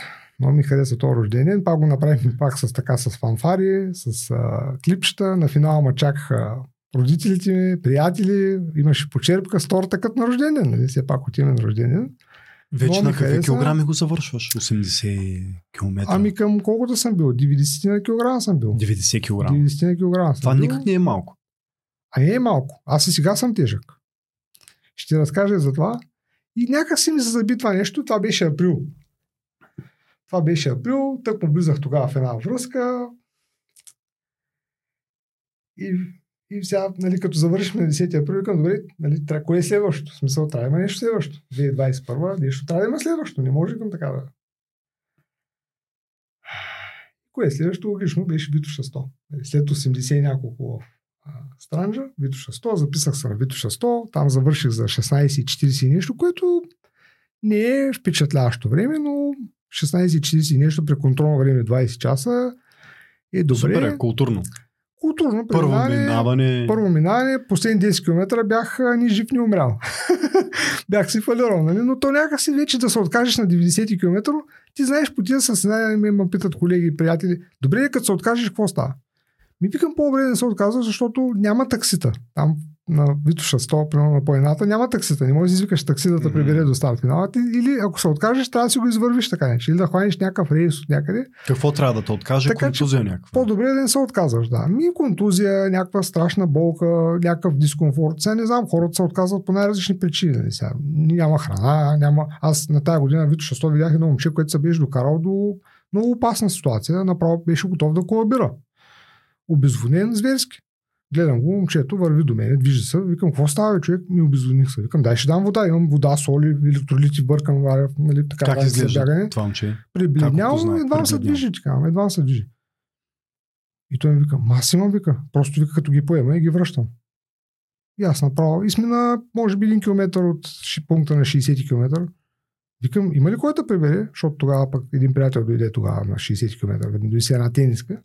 Ще я го помоля да го вземе с него. А, да, има кой да ме прибере. Добре, добре. В смисъл, хората на такива места да се предизвикват, да си докарват някакви положителни емоции, адреналин. Това в един момент някакви хора се докарват до някаква ситуация, при която опасно за здравето. Има такива хора. Те са опасни не само за себе си, и за организаторите. Не сещаш колко е опасно това. Ти как някой казал ли те, Дим, прямо казал ли те, че си предразположен да... към бягане. Примерно. Тези първи опити, докато стигнеш до 100 км, до Витоша 100, как беше физическото ти състояние? Защото на 100 км, на 90 кг, аз в момента, ако кача, за да стана 90 кг, ако кача 15 кг и се опитам да направя аж колене, таз, глезени, всичко, ще съм смазан направо. Ще са контузия, да не мога никога повече да бягам. Това е много важно. И познавам хора, които от днеска за утре ще ти го правят. С 20 дена подготовка от тя на Бургасърн, при това не е бягал. Има хора, които са предразположени, които са. Избягат Витоша 100 в обедната почивка. Буквално, нали казвам. Те имат километрите под краката си. Имат километри, имат тела, имат крачки отворени, леки, мобилни такива. Аз в момента съм много тежък. Може би виждат зрителите, аз в момента съм много тежък. Защото, примерно, стартовото ми тегло на Тур Странджа беше 79-80 кг, което пак е много. За бегачи това е много. Това е страшно много. Повечето бегачи са 60 кг. Ти поне знаеш. Но може би затова приличат разстоянията, защото там... Чакай сега, стартово тегло 80 кг. Да, на колко килограма завърши? Може би не съм съптеглил, може би да съм качил. Верно, може качил. Може би съм качил, да. Поне от дехидратация някаква? Искам да ти кажа, че за тези 28 часа съм изпил адски много вода. Ти беше снимал, мисля, че към 18 000 калории. 13 000. 13 000 нещо, да. Нещо друго 18 съм видял. Изпил съм адски много вода. Особено в горещата част на денонощието. Просто водата ми вървеше човек в зверски темпове. Направо ти казвам соли, електролити. Просто аз съм такъв. По принцип съм такъв. Не като бягам, по принцип съм такъв. Аз по едната бях така. Съм така. Нали. Като тръгнем по едната, нормалните поенари си носят половин литър вода, аз нося 3 литра. Да, ясно. Абсолютно сериозно. Пия страшно много вода. Даже един път един траверс не ми стигна водата. Щях да колабирам на 2 км от хижата. Ясно, така. Това е единственото, което ме притеснява, тази дехидратация. Тая вода, просто това, нали, на такива бягане, тялото изпитва стрес, нали, до някъде. Може би е нормално да качиш или да свалиш, но не има състезания световни, съм гледал, там ги теглят. Ако състезателя свали килограми под определена норма, го дисквалифицират, защото това означава, че вече е опасно за здравето. Такива хора има по състезанията, които са... Теглят ги на контролен пункт 100 км, кое е свалил 10% от теглото си, има нещо се случва. Точно така. И го дисквалифицират, защото това момче, примерно, което ти казвам, ако бяха го изтеглили, може би да ще го пуснат да продължи нататък. Защото има хора по тия състезания, не в България, не, по принцип съм чел, може би в България има такива, не съм виждал. Аз честно казвам, не съм хора на много състезания официални. Повечето ми мероприятия са такива самоорганизирани с приятели, включително и Тур Странджа. Но има хора, които се тъпчат с разни обезболяващи, разни там противовъзпалителни. Там пък тия неща толкова са опасни. Нямаш някой адекватен, защото... като Димо Бенев ми си гледал преди това 2 часа Дейвид Гогинс и тръгваш и докато не умреш, бягай. Да. Това, за което го критикуват всъщност. Дейвид Гогинс го критикуват, защото примерно той казва, болката продължаваш и свикваш с нея. Вика, аз изпитах болка, продължих, ма не свикнах. И викам, ма това като го четеш, нали, Дейвид Гогинс не ти казва с какво се е натъпкал, нали? Най-вероятно се е натъпкал с някакви неща, дето да не усеща болката. Но това не може и да е... Гледай сега, той е някакво изключение, има много такива. Сигурен съм, че е превъртял и може и да не изпитва болка. Нали, последния път при Роган, нали, показваше рентгенови снимки, отива при ортопеда и показва рентгенова снимка, кокъл върху кокъл, коляното няма никакви свързващи вещества, нищо направо. Кокъл, доктора му казва, това е невъзможно. Не би трябвало да мога да стъпваш. Иван казва, сега идвам от един маратон и днеска имам още един да направя. Аз съм фен на биографиите. Много обичам неща биографични книги. Неговата много ми харесва. Винаги е едно на ум, защото... Трябва да имаш едно на ум. Аз се разбирам, че критикуваш. Не го критикувам. Критикуват, извинявам се. Споделям, че има такива хора по състезанията, които се тъпчат с такива неща и при тях, нали, нещата вече стоят по друг начин. Той не изпитва болка, той няма контрол на тялото си. Той дори да щупи нещо, може да не усети. Да продължи да си докара огромен проблем. Като казваме проблем, ето Бошко тази вечер беше на 6 часа пред собствения си рекорд. Бошко, 6 часа пред собствения си рекорд. Уникален бегач, уникален човек, уникален спортист и въпреки това някаква болка в прасеца и решава да спре. Сега, това какво ни показва? Че той не е Дейвид Гогинс или какво трябва да ни покаже? Или че по-важно да няма болки за в бъдеще или да ни чупи нищо, защото сега той се знае колко тежка е била. Втория опит на Владимир Димитров завърши на село Кости. Не бих ги сравнявал. Не бих казал, че единия е нещо повече или по-малко или единствено по-различен от другия. Давам пример просто, че... Няма срамно, няма... Не, никакъв случай. Да. Аз напълно съзнавам колко... По-скоро бих казал, този човек на такова високо ниво си познава тялото. Да, абсолютно. Че отвъд рекорда той той знае тази болка какво означава. Сигурен съм, че има 10 други болки, които той е преодолял и е игнорирал, защото ги познава какво означават. Някое е схващане, някое... Защото тия хора предполагам, че не се спират, защото ще му падне ноката на големия пръст. Но ето Дейвид Гогинс, той познава ли ги болките? В смисъл, чупи крака и продължава. Да. Но пред... си... Боже, няма да спри, защото ще му падне ноката, нали? Не. Аз също нямаш да спра на Тур Странджа заради това. Да, много хора ще спрат. Нека. Аз видях на Витоша 100, заваля един дъжд така леко приятен и беше страшно много хора спряха. Нищо лошо няма.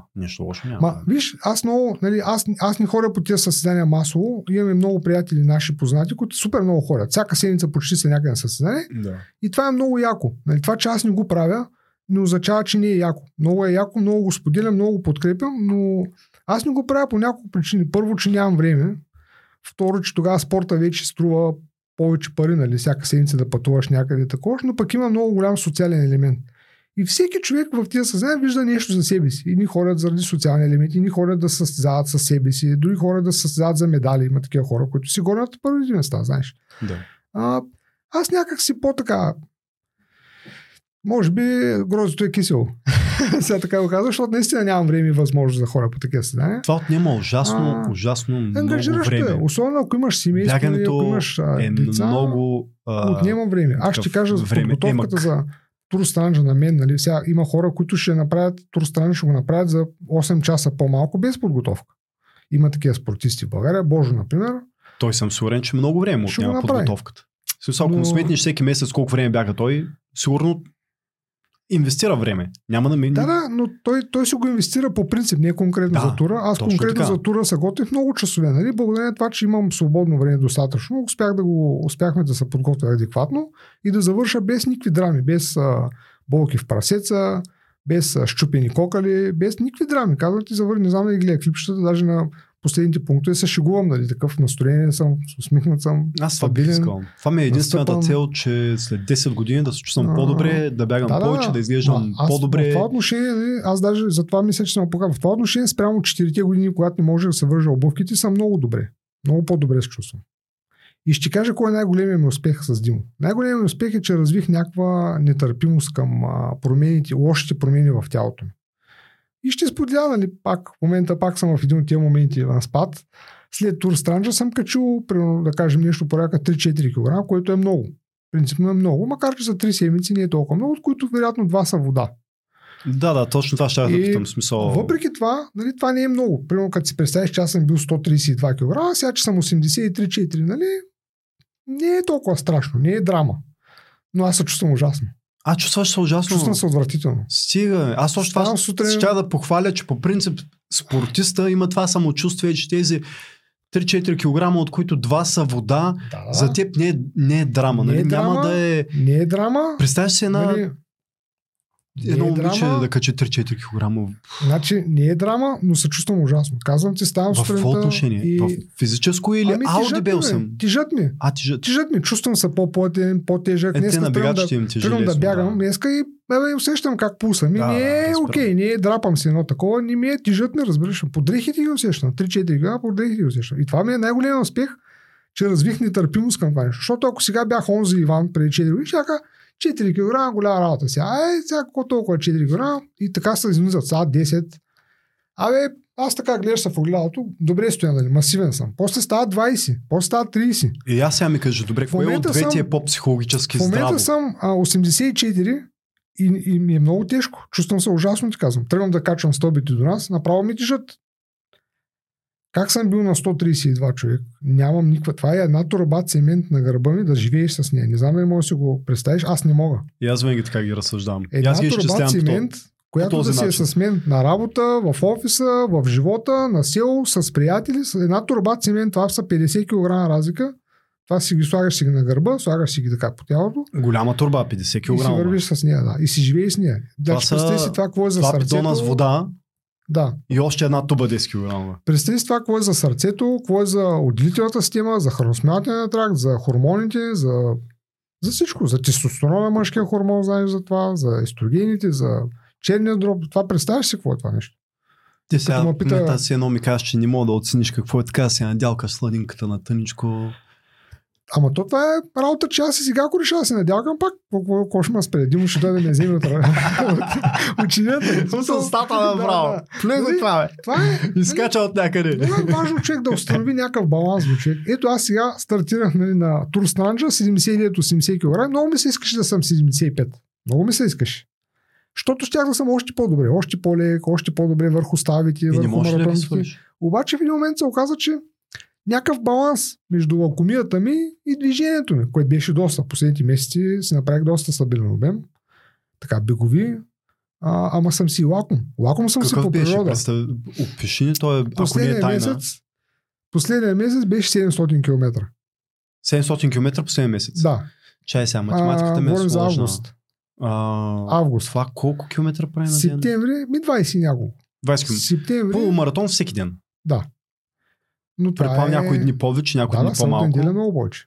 Събота-неделя по цял маратон. Имах една седмица, няма да забравя, понеже си участвал на маратон, аз също съм участвал на същия маратон, направих си личен рекорд на маратона. Какво направи? Маршрута на Бургас, надолу по лето, да, до Сарафово. Да. И на другия ден имах още 80 км да измина. След рекорда. 40? Да. На рекордно време.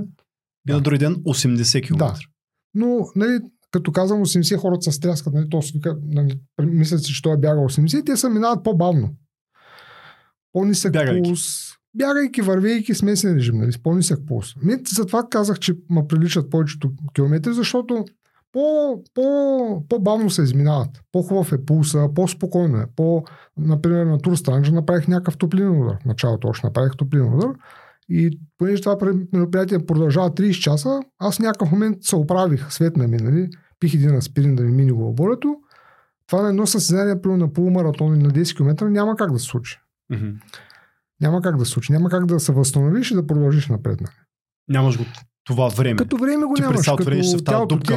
Тялото ти е на макс. Ти там първо, че не знам дали можеш да получиш още топлинен удар или ще го получиш още в началото. Колко време ти отнемат тези километри, които ми каза?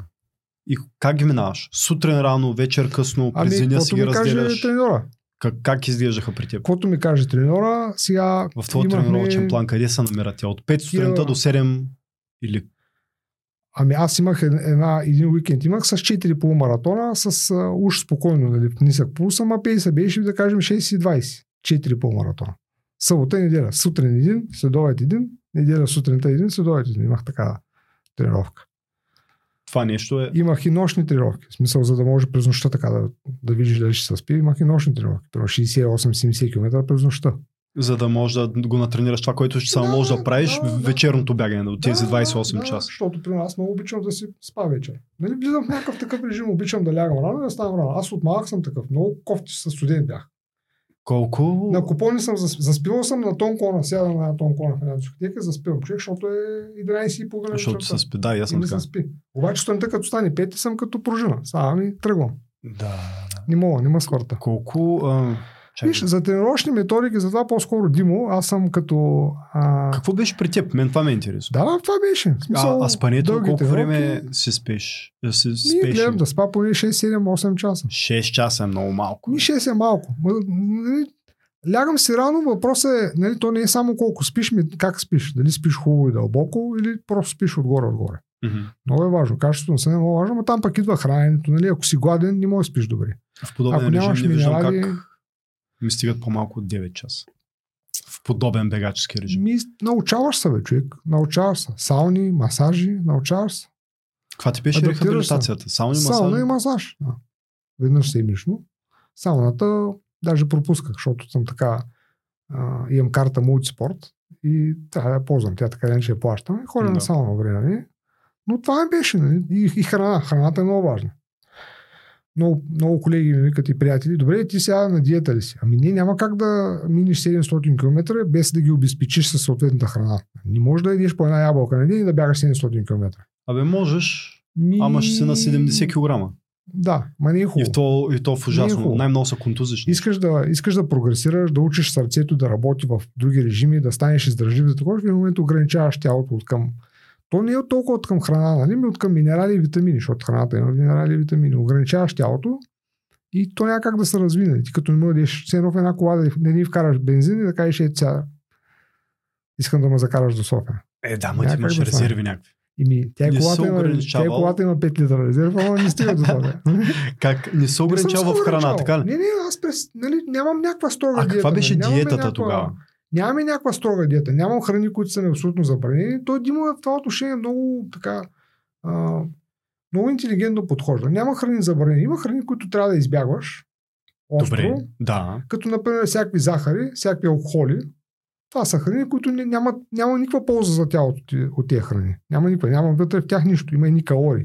И въпреки това, при нас лятото, след тренировка, много обичах да си хапвам по един сладолет. И сега като кажеш сладолет, викаш, какво толкова, ама той най-глупавия сладолет, една топка сладолет, почва от 200 калории. Да, вече има протеинови сладоледи. И хората не се замислят на това, че най-древното нещо, което имам колеги и приятели, да си хапват някакви солетки и те не ги броят солетките, но то всъщност е калории това нещо. Значи все пак си гледал калории от към сладоледи, солети. Еми не съм ги гледал, чак да ги смятам, нали, с точност, до има там един познат от София, да ги смята до 20. Калкулират ги, но горе-долу знаеш как се движи. Сега днес като си изял 8 сладоледа и си избягал 5 км, а не 50, не, то е ясно, че си напред смадирал. Замисляш ли са над протеини? Гледаш да си в баланс. Замислям се. Гледаш да си в някакъв баланс. И този баланс трябва да е физически и емоционален. Като ти се еде пица и два дена ти се еде пица, отидеш и едеш пица. Няма какво да му мислиш толкова. Защото на третия ден вземеш една фамилна пица самичък. Вкъщи си изедеш самичък цялата фамилна. Ще е гузно. После утре ти да бягаш 80 км. Да, то това е баланса, да не ти е гузно. Не? Да не се научиш да живееш, да не ти е гузно и да имаш нетърпимост към лошите промени в тялото. Защото като качиш 2 кг след пицата, си кажеш, добре, сега направих си кефа с пицата, ама да свърши малко работа. Ориентировачно на 3000 калории ли се намираше, на 5000 калории ли се намираше в месеца, който... О, 3 ги минах. Като храна ги минах. В който избяга 700 км. Аз имах по 2 и нещо всеки ден минус от бягането. Да. Като 30 годишен мъж имаш още поне като минимум... 40 по-скоро, да. Като 40... Там падат малко, но пак поне 2500 калории от физиология, ако щеш само да лежиш и да спиш днес. Да. Въпросът е, че много лесно се трупат. И аз съм си лаком. Лаком съм. То бягането отваря много апетита. Поне при мен е, почна ли да бягам, не мога да спра да ям. Отивам в офиса, нямаме ден, в който някой нещо да ни черпи. Ма рожден ден, офис, ма име ден, много хора ли сте? Роднини, ма не знам си колко. Достатъчно сме всеки ден на някаква маса. Колко хора сте? 11 човека. 11 човека, напълно достатъчно. Критичната маса от 10 да. Минала, където всеки има... Да. Дай сега тук кола си купих, непрекъснато нещо, са черпи непрекъснато. Аз пак съм лаком, аз не мога да... Нали, може би въпрос на възпитание, да не ги обидиш. Да ни хвърлиш храна, нали? Как така тя баница ще стои до обяд, нали? Не, има и там си правим. Това пък проклети хора. Ще го почерпиш за дъщеря си, за детето си и той вземе бомбоната и ще остави отстрани. Ма това съм го правил и стои 2 часа. И направо да гледат такива. Така че нормален. Взимаш бомбоната и така. Аз... важен е баланса. Не можем да се изключим от празнуванията на колегите, не можем да се изключим от нашите празнувания. Не можем да отим на нова година някъде. Ама тук сега говорим за една бомбона или присъствие. Да, пак някои хора казват, сега не мога да ни дам едно на здраве. И там се бил, знаеш. Ма не, аз разбираш, в предния ми живот, нали, приносно съм имал среда, в която да ми звъна, да ми кажа, ай да се видим, означава ай да се напием някъде. Да. Сега Дима, ако ми звъни, ми каже, ай да се видим, първо ще погледа дали той ми звъни, защото такъв случай нямам с Дима да ми звъни, да ми каже, ай да се видим. Второ, това няма ли да означава? Имам предвид, че с Дима да седна така, да си приказвам, както ти си го правя 3 пъти с него, няма такъв шанс. Или някъде отиваме да вървим, или да бягаме заедно, или няма такъв вариант да стоим. Нали? Да. Но пил съм кафе с него, може би 2-3 пъти живота си. Повечето ни срещи са такива на морската, бягаме заедно, тренираме така, движение. Че мисълта ми беше това, когато ми звънни някой познат и ми каже, айде да се видим, България, това означава, ела на гости да се напием някъде, ела да направим една маса някъде. Правилно. Сланга е... в момента вече имам познати, които като ми кажат, айде да измислим нещо от неделя, не означава да видим къде запазим маса, означава да видим някоя хижа, да отидем някъде, да мръднем някъде, нещо да се разходим. И мен това ми харесва. Които на хижата ни се носят тубите от минерална вода с ракия вътре. Видях си живота по друг начин, разбираш ли? Ние като онзи Иван мъртвия. Аз социалния мъртвия Иван. Ти видях си живота по друг начин. Говориш като друг живот. Миналия ми живот, казваш. И ми надявам се да е минал. То е нещо, с което не се гордея, но съм изпаднал в него и ако някой каже, че не може да му се случи, най-вероятно лъжи. На всеки може да се случи нещо, да му се обърне, някакъв стрес от някъде да го покуси, нали, да го притиснат обстоятелства и да почне да се храни както не трябва, да почне да пие както не трябва. Това случва най-големите, аз ти споменах, олимпийски шампиони, футболисти, на милионери, на милиардери, на... Сега седих за Марадона, покойна Марадона, той човека... Не е само той, нали, има много такива примери, така че на всеки може да се случи. Въпросът е как реагираш, нали, как успяваш да се измъкнеш до някъде. Сега бивш лакомник няма, бивш алкохолик аз вярвам, че няма. Нали. Винаги едно ново човек трябва да си има, така някакси да се пази, защото изкушенията са много и дебнат от всякъде. Затова ти казвам, нали, бив живот, защото новия ми живот е такъв. Аз не мога, повече от 2 дни не мога да... Аз буквално 2 дни след тура излизах навънка да се разходя, да побягам малко, да се разходя някъде, да се раздвижа. Не толкова да бягам, просто да повървя малко, да имаме уникално море, уникална алея, уникална морска градина. Днеска тръгвам да бягам, видях, че е затворена там, този участък. Има един багер. Да. И... Надявам се бързо да свърши, значи, защото затвориха. Това е, как ти кажа, алея, на която много хора наболизания. Ти имаш подкаст, нали? Той ти доставя някакво удоволствие. За нас тук е спортна маса. Аз пък ходя някъде другаде да си доставям някакво удоволствие. Сега, през 2021, например, имах така връзка с една жена и, нали, тогава, като имаш връзка, вече по друг начин стоят нещата. Не можеш да тренираш по 2, по 3, по 4 часа на ден. Тренираш по 40 минути час. 1 час тренировка на ден, това е за много хора невъзможно. Да, тотално, абсолютно. Аз много го оценям това, защото, нали, както казах, аз съм сам. Нали, вкъщи се еде, каквото аз купя и вкарам вкъщи. Mm-hmm. Моето време след 5-6 часа е мое. Не го дължа нито на дете, нито на жена, нито на някакво семейство. Никой не го дължа това. Нали? Това е мое. И тая подготовка за Тур Странджа ще се случи благодарение всичко това. Нали? Това са фактори, които той е грях да не ги използвам, разбираш ли? Искам, мога и да не ги използвам. И какво правиш сега? Примерно, нормален мъж като мен, какво би правил 6 часа, като се прибере от работа? Какво би правил вкъщи? Излиза, както аз също баба ти казва, да търсиш булка. Аз излизам с клина в парка. Там булки има ли? Няма много. Ми къде има? В библиотеката. Да, знам. Дискотеката. Да, дискотеки, барби, нямам представа.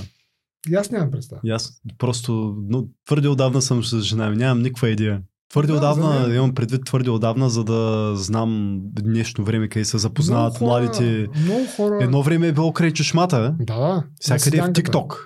На седянката. Аз ще го пускам в TikTok, да пускам лайв, че докато TikTok си говорим сега. Даже. То не е късно. Не е късно, да. Трябва да се взема една представка, с която в даже момента да... TikTok. Не знам кой е TikTok. Facebook ми е достатъчен. От няколко години вкъщи нямам телевизор. Не знам ли ще ми повярваш. Това е много яко. Нямам телевизор вкъщи няколко години и въобще не ми липсва. И всеки път, като отида на гости на обикновено... Джоуи от приятели, на къде гледат мебелите ти тогава? Обикновено, като отида на гости на майка ми, хоря там, примерно 1-2 пъти. Седмично, разбираш, някоя нова война почнала. Разбирам защо нямам телевизор. Това е много добро. Разбирам защо нямам телевизор. Обикновено ли се гледа някое публицистично предаване, което да не цитирам телевизии, но такова, което аз не бих гледал, или се гледа някакъв филм, който е стар колкото, ще я кажа, Лили Иванова, който съм гледал вече. За първ път отблизо следя Игри на волята и оня ден видях едно прекрасно меме. Сещаш ли се от... има едно меме от пианиста филма, където ще го гърмят той и заедят му викат... Мемето е, нали, аз съм бавно развиващ, докажи го и гледам всяка вечер Игра на волята. Това много ми харесва. Добре, как можеш да гледаш Ergena, Big Brother, Big Brother? Припомням, че просто зависи като Игра на волята. Сега ще споделя нещо различно това, за други хора. Аз имам едно реалити предаване, което гледам и то е Hell's Kitchen. Ето е секси мали. Това е единственото, което гледам. Същата работа, като просто за различен човек. Това не струва... Не може да разбереш как гледа Ergena. Същата работа. Предполагам, да. Но това не е достатъчно да си купя телевизор. И да си плащам кабел на телевизия и така нататък. Не е достатъчно, защото го качват го онлайн, аз го гледам онлайн. Да. И знам, че е реалити. Най-вероятно има сценарии, най-вероятно има там някакви неща. Има психолози, които така. Нали? Много развити формати. Колкото е реалити, нали? Да, много развити. И това е единственото, което следя, нали? Така като го дават, защото те го дават веднъж годишно там няколко седмици. Но като отида в майка ми, си припомня защо нямам телевизор. Особено ако отида сутрин 6-7, като пуснат там тия сутрешните блокове. О, там е тяга, да. Ама и вечер, аз вечер по-скоро най-тегава, най-силната реализация, защо нямаш телевизор, предполагам, че е вечер към 7 емисиите на новините, 7-8. Въпреки това, нали, опитал съм да се изключа от този свят на телевизора, но то няма как. Той във Фейсбук е същия. Горе-долу, там е без мемета. Защото няма в телевизията. Всичките, няма... Да, в телевизията е по-културно, а в TikTok е съвсем малко по-различно. TikTok нямам, не мисля да имам за сега, да не казвам голямо. Facebook имам достатъчно. За мен това е момента, в който бягаме, това е някакъв мой момент на медитация. Момента, в който се слушам подкастите, слушам си аудиокнигите, слушам си музика по-рядко и такъв моето уникално и такова мое си лично някакво време, в което се изолирам, по някое време не знам какво слушам, но съм изпаднал в някакви дълбоки мисли, провокирани сигурно това, което слушам или не мога да разбера. И в този момент аз да си го дам това време, да бягайки е така да се снимам, е някакво много такова странно. Дано да не стигна до там, за да създам съдържание. Нали? Такъв да съм, да, публика, за това, всичко за вас давам. Аз така и не се научих да слушам нищо докато бягам. При мен това е... Защо? Явно при мен е по-дълбока медитацията. Медитацията явно е по-дълбока. Първо, аз много обичам прости неща. Като мен си. Слушам те, извинявай, че... Миналата година ми се наложи да помогна едни приятели, които вероятно познаваш. Те се готвиха за ловско сърце, триатлон ловско сърце. Чувал си кога, знаеш кога е триатлон ловско сърце. Само да кажем за зрителите, които не са чували. Това е един ултракрос триатлон в Приморско, който е дълъг 140 км, 3 от които са плуване, 116 са колезни и 20 са бягане планинско. И те се готвиха така много сериозно за този триатлон и много ще да им помогна да ги закарам в Странджа, да тренират на терен. Триатлон. Значи не знам ли си тренират триатлон. Зверско, не. Това е нещо, което поне за сега мога да ти кажа, на тебе няма да се хвана до края на дните си най-вероятно. Ми се видя ужасяващо. Чисто организационно, логистично. Страшно много екипировка. Колела, джърсита, клинове, там педалсита, гелове, не знам си, пак колелата, не знам колко пари стрували, пак ги пращали в София на ремонт, пак ги возим, скачаме ги, сваляме ги, плуваха първо с неопрените, после слязоха, тръгнаха с колелата, после аз с една кола отивам ги пресрещна някъде в Странджа, после тръгнаха да бягат, да се преобличат. Мен това ми се видя направо някакъв логистичен кошмар. И ти ако забравиш някакви шорти при нещо и примерно висваш, разбираш ли, смисъл. Викам, боже, и трябва да се прибирам вече цял ден. Аз съм смазан, дето съм ги чакал и съм ходил на върна и Странджа с колата. А на тях какво им беше? Трябва да се прибирам, викам, нали сега се прибирам? Не бе, трябва да спрем да измим колелата. Пак ги сваляме колелата, всичките трите колела на една автомивка, че с някакви препарати. После препарати ги смазват, ги висушат, да, естествено. Викам, пичове, е така, часовника, късите шорти, защото закона ме задължава да нося къси шорти. Какво? Тениската, ми не съм гол, нали? Да.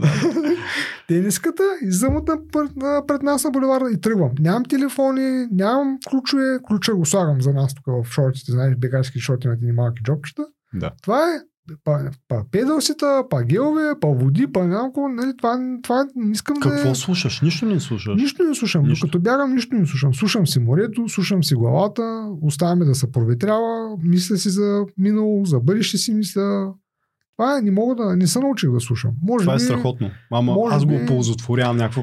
Много, честно казвам, ятма, защото това е едно време, в което мога да го оползотворя по друг начин. Е по-полезно. Да. Ето има много подкасти за слушане, много книги има за слушане. Сторител и правиш поне по... Но не се научих, казвам ти. Зависи от дължината. Не се научих да нося телефон. Сметни ги часовете. Правиш поне по 1-2 до 10 книги на... Не се научих да... На месец. Някак си не се научих. В началото, като нямах гривна, като нямах часовник, си носих телефона, защото той чрез него се засичах километрите. Да. И другите неща. Но сега вече като имам тая гривна и часовник и тогава нали се пусках и не слушалки ми трябваха нищо, защото така или иначе телефона го носа. А сега нося и телефон да таком не се научих. За мен е едно коланче за телефон. Има хиляди варианти. Да, аз приемам при по-ниските пейсове, при по-другите райнца. Те са еластични, прилепват, не го усещаш, забравяш, че имаш нещо на себе си. Не съм решил, не съм се научил. Аз и да бягам не съм можел, не че сега мога. Винаги можеш да се включиш будилник. Винаги си включиш будилник, да се слуша сам. Материал. Да. не се научих. Някак се това време, в което искам да се изключа от света, да потъна, да не ми бръмчи телефон, да нямам електроники около мен. Как да ти кажа? Аз сега према питат, що не отиш на Ком-Емине, нали? Не съм. Няма граба. Как да ти кажа? Но нещо не ти ли гори, не ти ли е отвътре. Как да... Не си го представям просто. Няма грава, за разлика от Тур Странджа. Човек, аз Тур Странджа надух главата на Димо, разбираш, от години му говоря, айде Тур Странджа, айде Тур Странджа. Миналата година завърших октомври месец полумаратон Пловдив с добро като за мен време. И викам Димо, давай, сега момента, ето за рождения ми ден април месец, Тур Странджа. И той, добре, щом искаш, щом се надъхан, нали, когато се надъхан, няма какво да спре. Пък имаш треньор като Димо, който пък въобще пък него няма какво да спре. Още повече. Усещаш остра подкрепа от негова страна. Той като те побудни, като ти каже може, ма трябва да правиш какво ти кажа. И ти така. Обаче, трябва да се готвя. Полумаратон беше октомври, ноември, декември, трябва да се готвя човек. Много съм надъхан. Направо горя, ставам с Тур Странджа, лягам с Тур Странджа, много съм надъхан. Тази мисъл, само с това ли? Лягаш, ставаш? Лягам, ставам, защото нали, с другите мисли за работа, за семейство, за това, нали, но фокус с Тур Странджа. Толкова много. Колко е трудно да изпълняваш това, което той ти казва? Не е трудно въобще. Не е трудно. Няма някакви тренировки. Казва ти днеска които... маратон утре 2. Той ти го казва, защото знае, че го можеш. В много ситуации Димо ми показа и ми доказа, че познава тялото ми повече от мен даже. Пуска ми някаква тренировка и аз викам, боже, това не е възможно да го направя в неделя, човек. Ти викам, как? Не, вика, пробвай, вика и ще видиш. И влизаш в тренировката и си я правиш. Колко по-обемист е тренировъчния план сега за 300 км, отколкото за Тур Странджа? За 300 км само ти загатнах, нали, че просто ми ги подхвърли. Нямаш никаква идея дали в неделя вече трябва да бягаш 160 км? Нямам. Не ми е влязло в главата, не сме го коментирали с Димо, най-вероятно ще го направим след Коледа, след Нова година.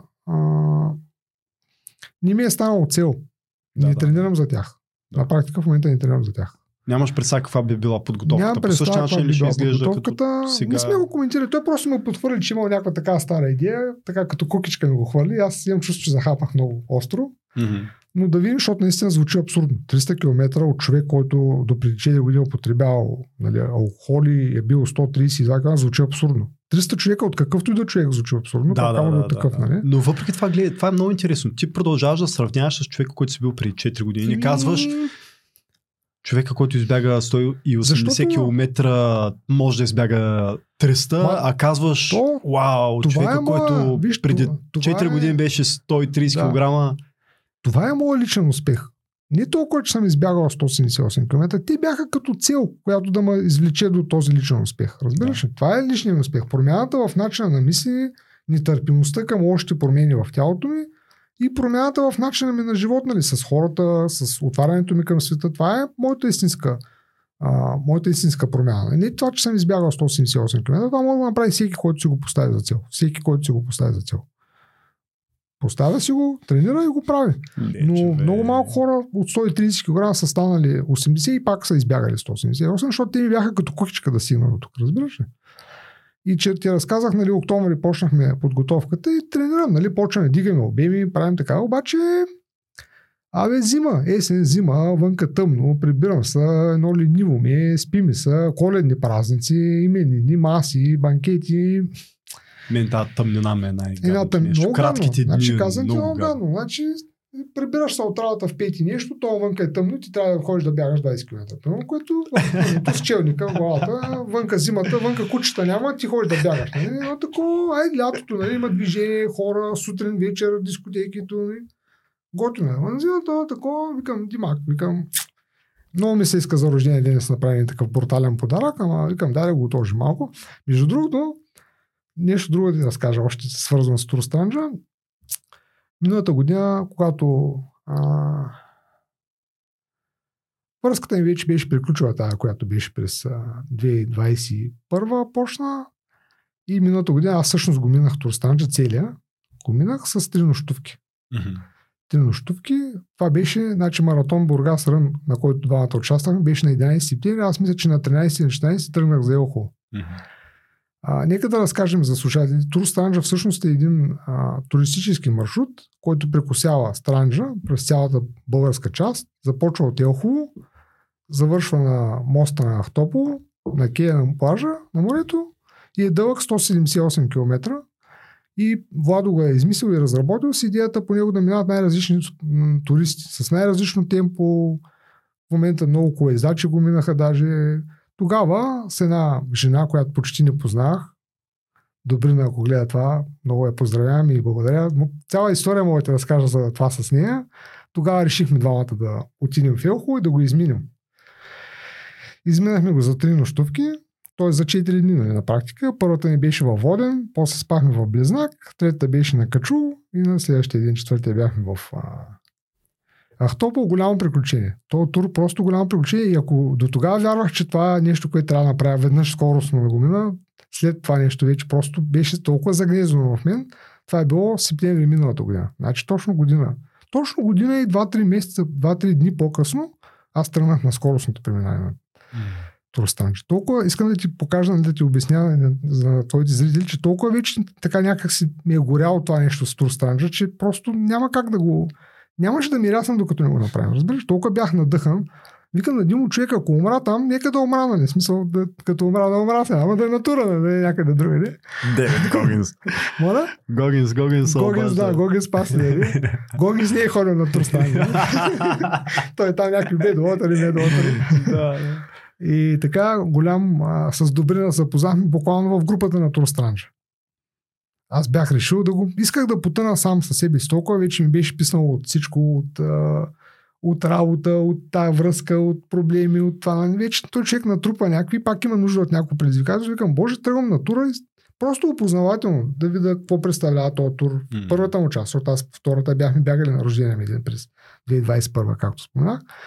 И викам, че я пиша в групата, може пък някой да се появи, нали, така желаеш. И так, тая ми пише, тая жена Добрина, прекрасна, страхотна жена, ако гледа това, да й благодаря отново.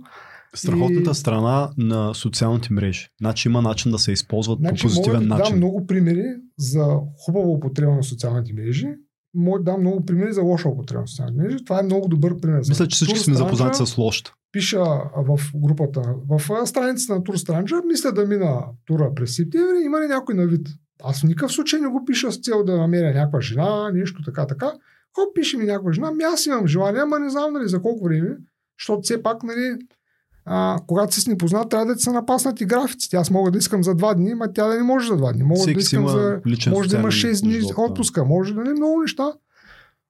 Даже в първи момент така аз ще ти разкажа, нали, тя няма да не се сърди, предполагам, ако го гледа това, надявам се да го гледа. В първи момент така аз, нали, такъв като мачо, машкарам ли сега, как така, някаква жена ми пише тук, сега ще кажа и викам, аз съм много корав планинар. Аз ходих на Мусала зимата съм ходил. Ходил съм на Ботев зимата. Ходил съм на Иван Лазов зимата. Ходил съм на някакви приходи, там съм ходил. Аз съм маратонец, нали, ще стара, след няколко дни ще стана маратонец. Нали. Да. Нали такъв, нали, как ти кажа, някакви комплекси, някакво мъжко его, такова не сега жената. Нали, справям се, че не съм някакъв случайен там, нали, дето ще тръгна. Макар че аз не бях ходил на такъв преход, чак 3-4 дни. И тя вика, ами аз не съм ходил на Мусала зимата, не съм ходил на Ботев зимата, ма съм ходил на... Почна ми изброя някакви върхове 4-5 хилядници. Спала съм, вика, на палатка една седмица. Ходила е по този маршрута там в Испания на пилигримите. Ел Камино. Ходила, не знам, къде я ми разправи, аз такъв потръгнах земята. Да, добре, спирам да говоря вече. Очевидно ти си по-опитната, нали? И тя, понеже жена така много интелигентна, много умна жена, хвана се изцяло с организацията на това, защото тръгвайки на един такъв тур, на едно такова приключение, макар и само 3 вечери, ти трябва да си го организираш. Нощувки, храна, вода. И тогава всъщност се сблъсках с това Странджа, колко е... Примерно магазини, които работят след 5 часа следобеда. Ние сме там в това село, примерно в 2-3 следобеда и трябва да чакаме магазина 2 часа. Ама ние не можем да го чакаме, защото трябва да продължаваме за следващото населено място, където ще спим, нали. Mm-hmm. Друг магазин пък работи до 10 сутринта, нали, защото човека отива да оре там на нивата и има работа. Той отваря за хляба, който който зарежда сутринта, да. И това е. И, те не разчитат на туристи. Аз така, виж как, значи съдбата си знае работа, нали? Аз имам като от малък имам огромен страх от кучета. Тя пък е на другия бряг. Тя е уникален приятел на кучетата. Като види куче, кучето е един приятел. И тя ме беше направо като пазачета. Пазаче от кучета, нали? Защото имаше някакви кучета по маршрута, даже няма забравя, преди Бордио едно куче на подгоне, овчарско, тия не знаеш, те бяха, даже не едно, може би 2 или бяха или 3. ни наподгони, но трябва да на джавка и ни така вървим с гръб, нали, към пътеката, с лице към него, нали, така разпеем щеки да се правим на големите, обаче да, това почне да се отказва човек, то се гони стадото и явно усеща страха, моят страх си го усети. Може би 300-400 метра вървя след нас на кучи и на лай. Направо аз ти казвам, готов съм да напълня газ. Тя ти казвам, не мръдна. Жената ми не мръдна. И докато вървим така на кълъч, изгубихме пътеката. Аз имам кара на маршрут, на трак. Викам, бе, тук, викам, сякаш беше и тук, викам, в тия храсти пътеката. Викам, защото не съм минал от нам на това рождение, за което споменам. Викам, и тук чакай сега, викам да таковам и тръгвам да влизам в храстите. И човек усещам една болка и тук решещна, ма зверска болка и тук в задна хълбука. Викам, боже, някой овец тук ма простеля.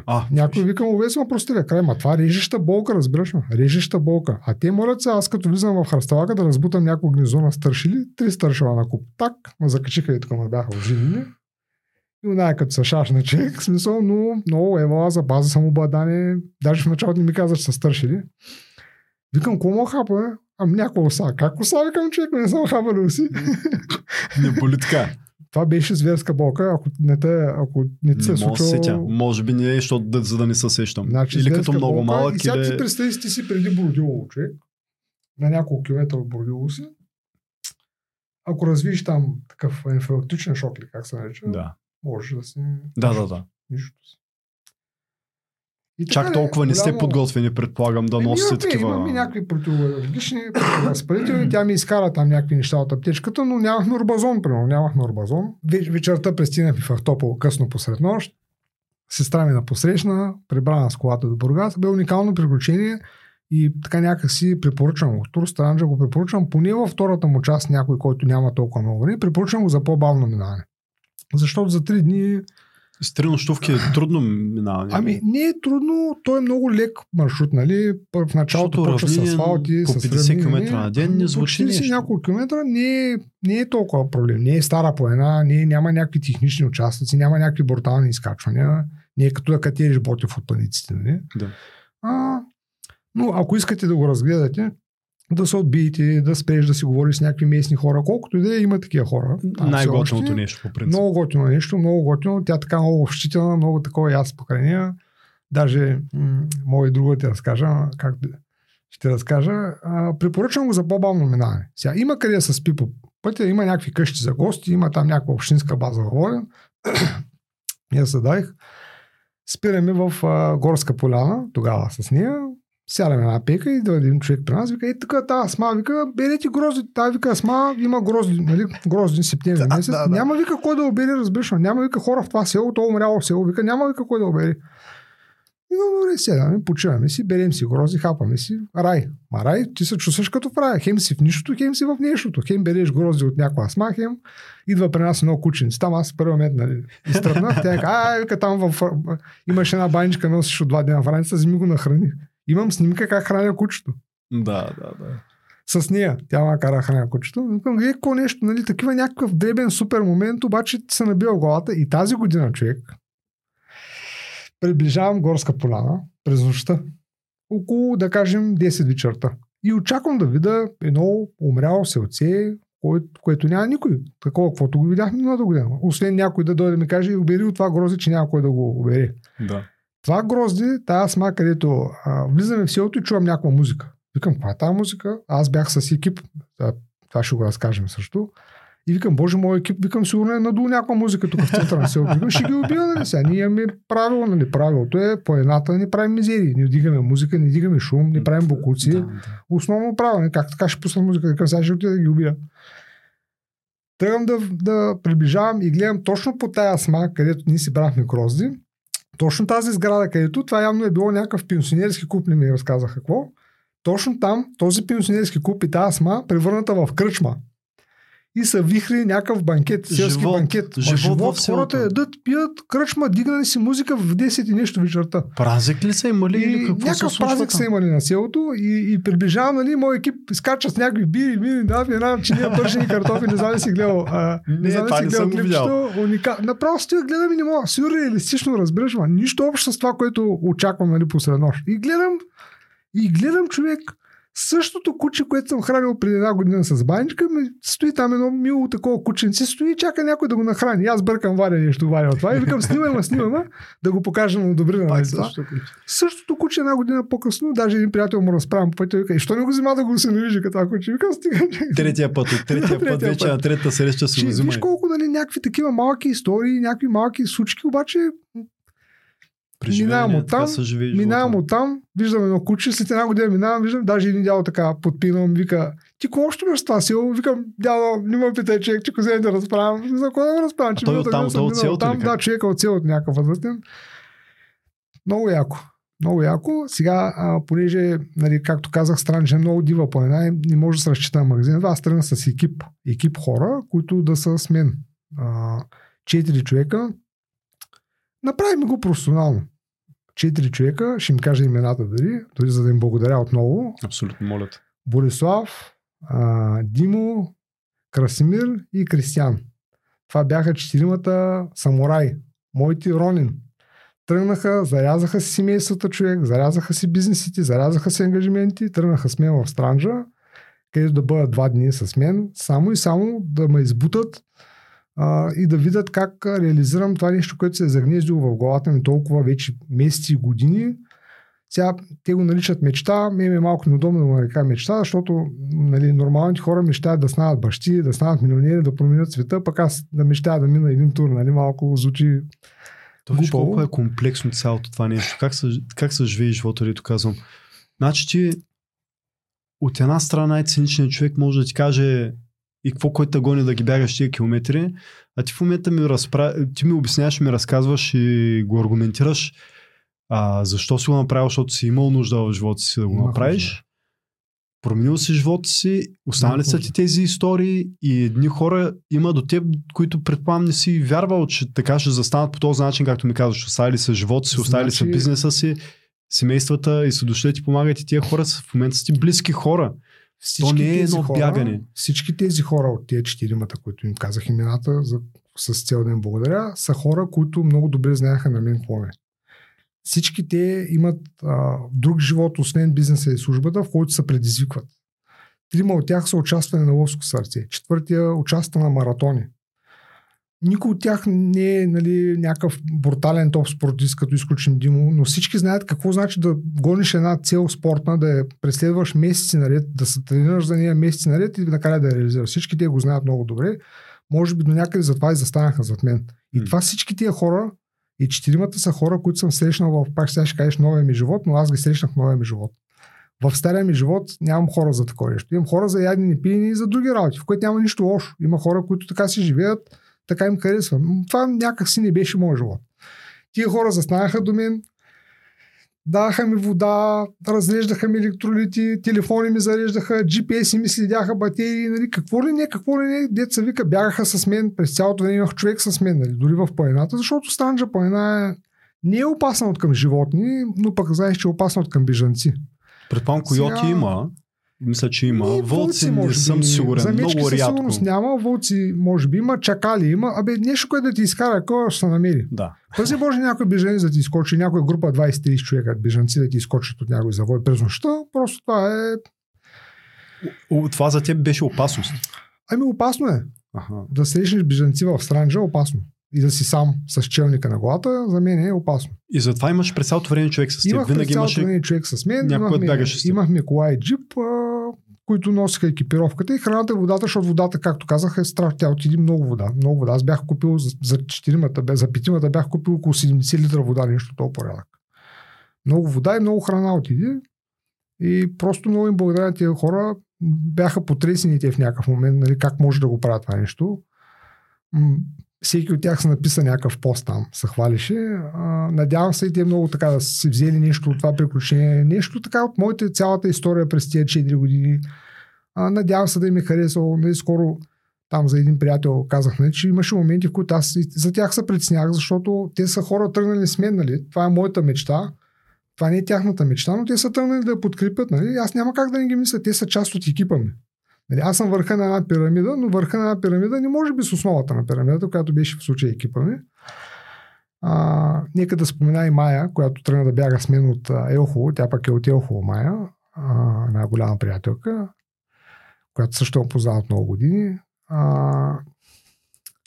И притеснях за тях. Дали са яли, дали са спали, дали нещо не липсва, дали има достатъчно вода, дали ще стигне храната. Имаш такива моменти, в които даже... Това да тревожи. Ти бягаш и се чуеш. Тревожи, защото това са хора, които те не са длъжни да изпадат в нея. Разбираш как да го обясня, че това са мои приятели и въпреки, че са тръгнали с мен, това само по себе си е тежко мероприятие, дори за тях самите, но аз съм там, където аз съм решил да съм и съм го искал. Това е моя мечта, моя цел. За техен дискомфорт, защото се го правят за теб. Да, те го правят за мен, нали, и се притеснявам за тях. То пък се оказа, че понеже Краси е от Малко Търново и успяли в останало време между Звездец и следващия пункт, който беше чак на Качул, останало им време да прескочат до Малко Търново и да хапнат и да се изкъпят даже. И отивам на Качул, гледам ги такива свежи двамата с Борко, гледам ги такива свежи, викам, докато не ходи до Малко Търново, ходи. Ма гледам ги така свежи, изглеждат свежи. Да. Викам, вие изкъпват ли са? Да. С едно ми казаха, извинявам, изявахме една канта с далет малкото, но... а вънка една жега ме вече му притиска жегата, отново почва да ме мъчи, да ме гори. Но направихме го, значи, казвам ти, без майтап, точно както съм си го фантазирал, в мечтите ми както го, с клиповете на Димо, с живите включвания, с събитието, с уникалния екип, който не мръдна в една секунда, екипа ми не се огъна. Даже така много се шегуваха. По каква ли е тема, нали? Какво съм ял, какво съм пил, дали имам гащи, да ми свалят клина, да ме пръскат там с прелове, но имаше моменти така по-напрегнати, в които някак се усещаха, че не можем да са... В този момент не трябва да се шегуваме. Просто ми е едно такова... То участък, който е между Качул и Кости, ми беше много тежък. Не знам дали си го минавал. Не. Той е част от Ловско сърце, 20 км някъде, много... Самият терен е кофти. Не е като денивилация, ми чакъл и каманак. No. И ти стъпваш в един чакъл, газиш чакъл, нали? Имаш чувството, че правиш много крачки, пък всъщност не напредваш. Настъпваш едни камъни, големи, малки, риташ ги, нали, много труден район. Още повече почнах да напича тогава. Много, значи казвам ти, ако тръгна за Мусала, за Еверес, ако тръгна, с тях бих тръгнал. Уникално се справиха, джипове, коли редуваха се, сменяха се, кой кога бяга с мене, това вече история огромна, вече трябва да седна да напиша накрая. И на финала бяхме... Това нещо толкова пъти ще го изживявам. Даже на финала ми ще се разплача, човек. Толкова много път съм извървял за тия 4 години с 50 кг, с тия бягания, с тия Витоша 100, с рождения ми ден през 2022, за който още нищо не съм ти казал. Толкова много път, нали, просто завършваш нещо, което си мечтал за него и си го имал само в юни месец, ти е било само някаква бледа фантазия. Завършвам го с усмивка, с настроение, с шеги, разбираш ли? Завършвам го, снимаме се там, дават ми една купа огромна, да я покажем. Да, моля те. Дават ми една огромна купа, моите приятели, не знам, вижда ли се от Сашо? Да, ще се види със сигурност. Дават ми с надпис Фар направена. Прочети, ако искаш да доближи там до камерата. Скоростно пешеходно преминаване по Тур Странджа. От град Елхово до град Ахтопол. Иван Шишманов. 180 км на 23 до 24, 9-23. От Фар. Браво. Това са хора от спортен клуб Фар, който Димо го основава в Бургас. Ти знаеш, покажи на камерата. Или има ли нужда да се показва на камерата? Вижда ли са надписа, самия надпис? Ще фокусираме. Предполагам, ще фокусира как. Що мен може да фокусира? И подаряват ми уникална купа, там са родители, приятели, близки. Спомен. Включвам си телефона в Ахтопол, човек, 30 съобщения в месенджер, 30 човек, стотици пожелания, стотици коментари на Димо. Аз, защото, нали, бях се решил, напуснали табелата на Елхово, телефона ми бива изключен, просто го нося, е така, за да имам телефон в мене си. И ще се потопява в това приключение, ще се потопява в тая планина. Въобще не ме интересува, даже да справя на позната, ако на нападне Путин, ще разбера по ядрената гъба. С какво бягаше? Че казваш, имаш телефон със себе си?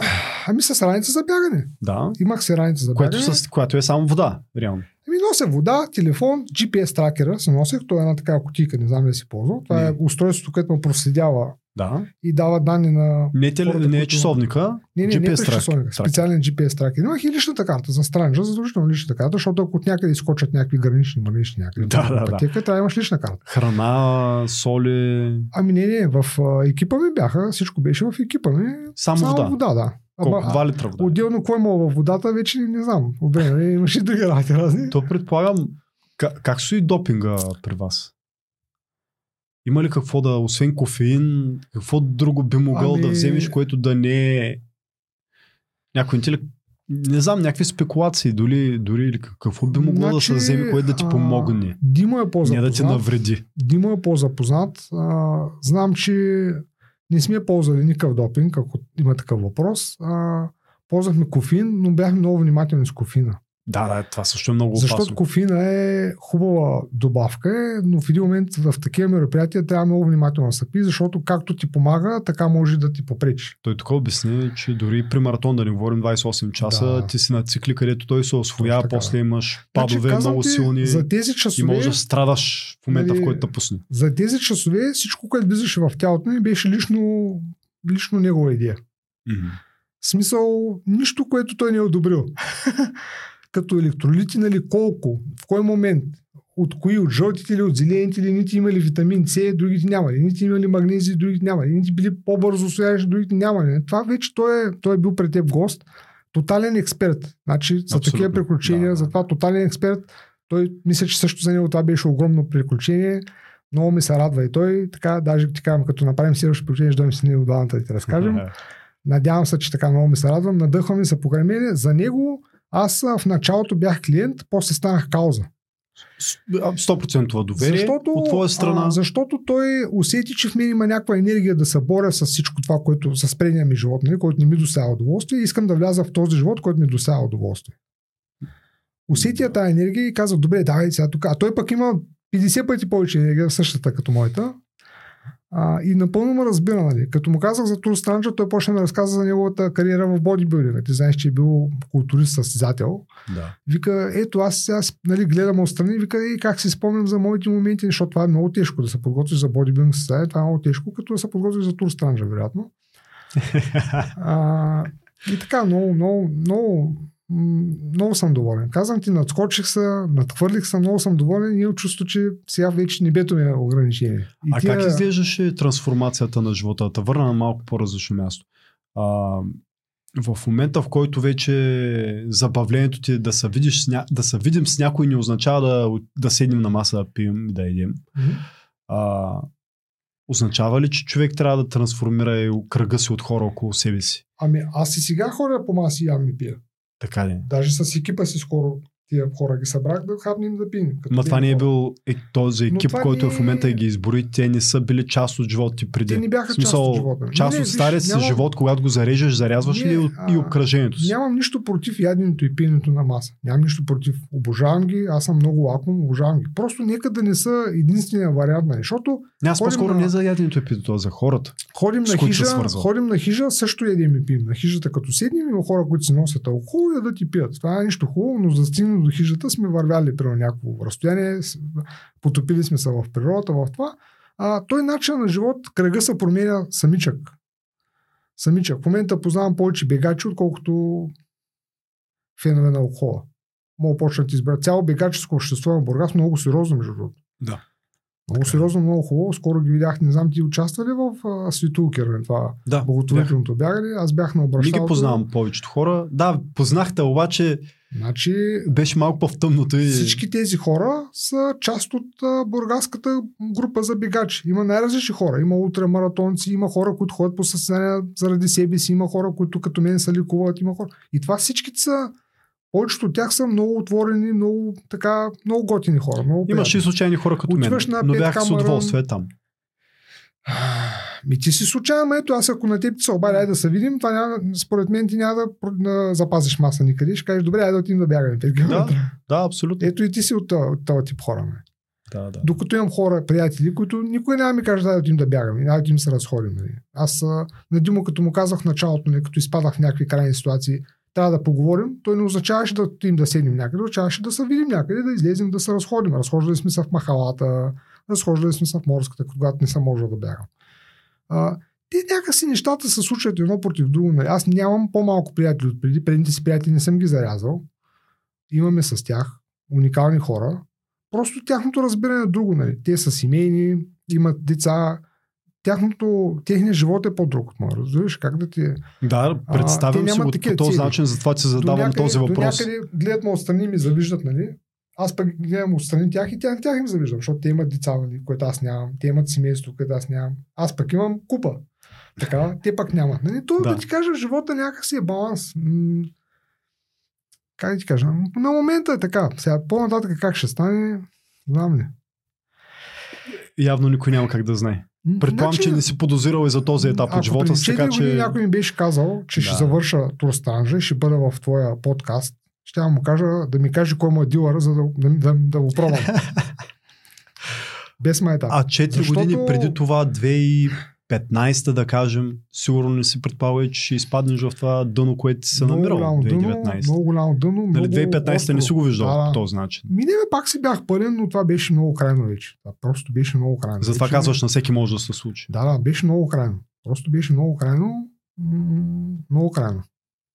Не го препоръчвам на всеки. И всеки може да излезе от това място. Това искаме да извлекат в момента зрителите и слушателите от това, което разказваш. Всеки може, защото аз нямам нищо повече от останалите. Освен, че съм мовен, някакъв инат ли съм, какъв съм, аз не знам.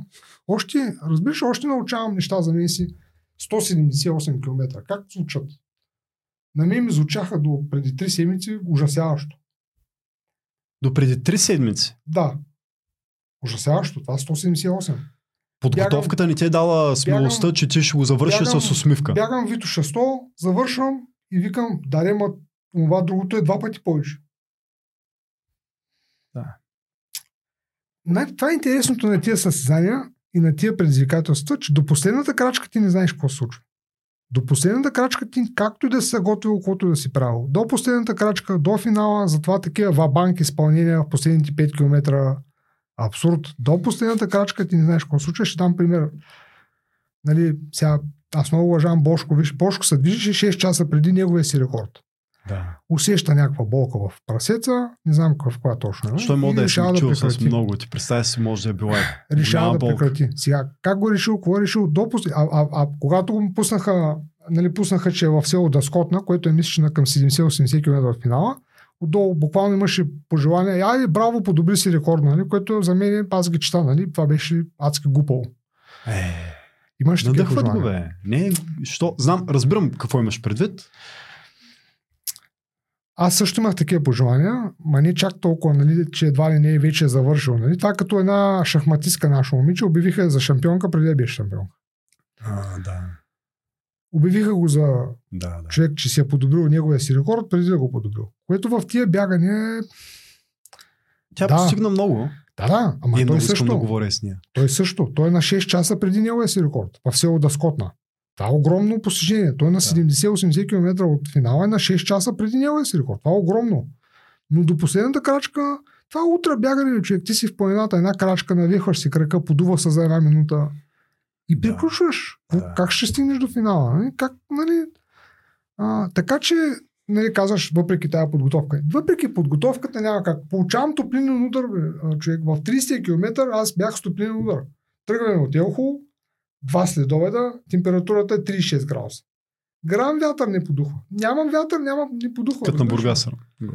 На Бургас беше на морето. Елхово, едни ниви открити. Асфалт, нищо общо, човек. Суха жега, ма ти казвам, гориш, разбираш ме. Димо ми носи сладоледи, лед варят, такова гориш, разбираш ме. И на 30 км 40 тък му стъмнява и почва да боли главата и да ми се гади. Казвам човек, викам, боже, нещо, какво съм ял? Нищо не съм ял, какво съм ял. Аз толкова, нали, се пазих да не ям нещо, нали, да не прекаля нещо. Толкова чист, класически топлин удар. Гадини с главоболие. И направо беше страх да кажа на Димо. Викам, боже сега, ако сега на 40 км от гаденето върна храна, приключва всичко. Шанса да продължа става няколко процента и да завържа. И то от топлинен удар. Това как може да го предвидим, как може да го тренираме. Тренирам го в сауната, пак нищо общо няма. Излизаш от сауната, 10 минути си в сауната, излизаш от сауната, тък хладен дъжд, излизаш, Така че такива бягания, нали, това ми е интересното на тия презигра, че не знаеш какво се случи до края, до последната крачка, разбираш, има хора на финала. В самата и половин час. Има хора на финала, знаеш, препадат, кога берат. Има такива случаи. Има хора, които, да, нали, колкото е се готвил, колкото да си взимал, колкото да си пил, къвто екип да имаш, нали, има и доза късмет във всичко. Ето Витоша 100 всяка година, последните 2-3 години местите датата с надеждата да оцелят някаква дата и да ни вали, нали, някакъв сезон, който по-малко да вали, и всяка година вали. Да, вярно там, че от година на година. Последната година бяха големи калища. Точно е сега, последния път, като го правих. 2021 като участвах, 2021 казаха, че било най-калната Витоша 100 в историята на Витоша 100. А тя тогава беше на 37-8 години. 2021. Тая година имаше разни критики, минавания на автомобили, какво имаше ини коловоз, имаше ини места, където снимаха чудеса. Такива състезания всяка година има. Има един участък от Витоша 100, който се нарича Вечна такал. Сега той не се нарича Вечна такал, защото е сухо, да. Просто защото е кал. Да. Там каквото и да правят, която и дата на свържда, аз дадих бъзикам, служете 30 декември, няма да вали дъжд. Ще бъде сняг. Да. Може да е затегнал малко. Може да е позатегнал малко. И винаги, нали, винаги на такива критики. До последния момент, до последната крачка, не знаеш какво случи. Това е чара. Тръгваш, нали, имаш някаква нагласа, имаш някакви очаквания, имаш някакво темпо, тръгнах така с добро темпо, и в един момент топлина да правиш. Как да продължиш с добро темпо? Връщаш една крачка назад, пиеш един аспирин, продължаваш, движиш се, следиш се, Димута следи, нали, там нещо, нали, такова, охлажда се вечерта вече като стане. Даже Димо има на едното клипче, как снима с телефона и показва.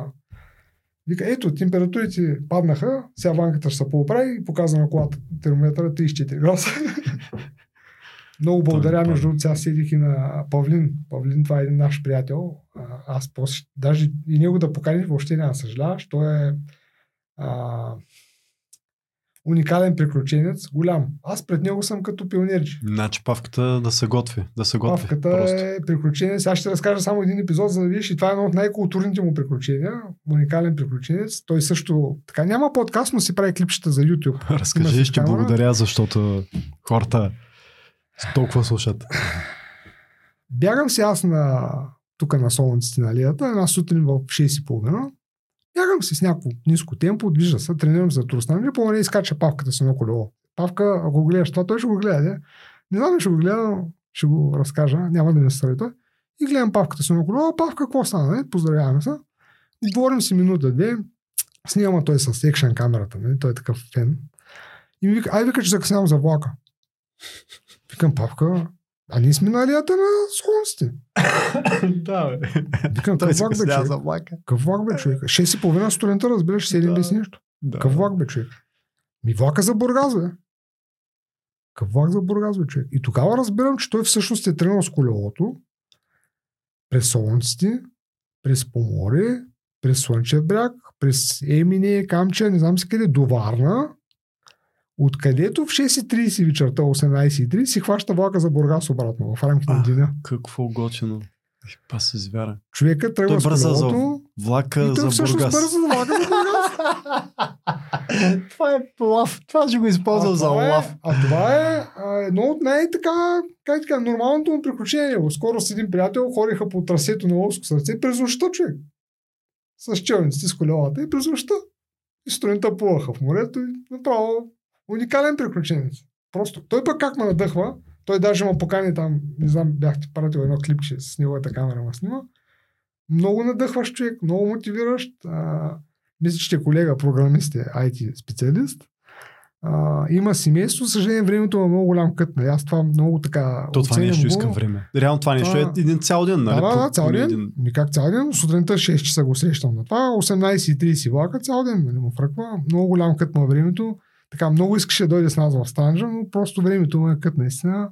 Това много го оценям, че съдбата в този момент ми е дала време, което да мога да харча за неща, които ми хареса да правя. Да мога да се подготвя. Пожелавам ти да имаш времето, пожелавам ти да имаш здравето. Благодаря. И със сигурност ще имаш и емоциите, и емоционалната, и тази психологическа... Много... здравена да го правиш това нещо. Много неща се подредиха, за да случи това нещо през септември. Случайни. Включително и това, че аз имам така възрастен дядо, който е лелегло. Аз днеска ходих на село да го видя даже. Знаеш, споделихте. Това, че той беше в Бургас тук, баща ми се грижи за него, баща ми го гледа, това, че той беше в Бургас тук през лятото, означаваше, че на мен ми се налага да ходя до село, да го видя. Mm-hmm. Което означаваше, че този ден, в който аз ходя на село, то ми отива един ден на практика, ми се освобождава.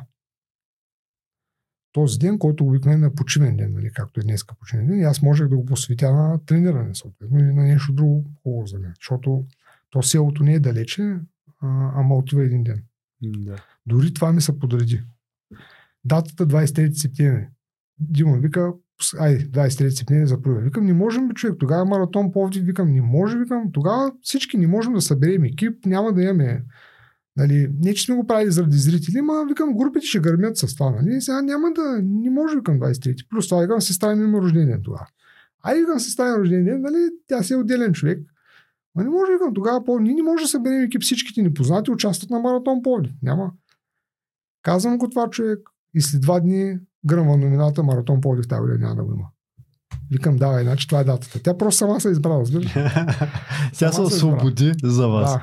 Да. 2022, другия рожден ден необичаен, пак така с приятели, с екип от двама човека, с кола, от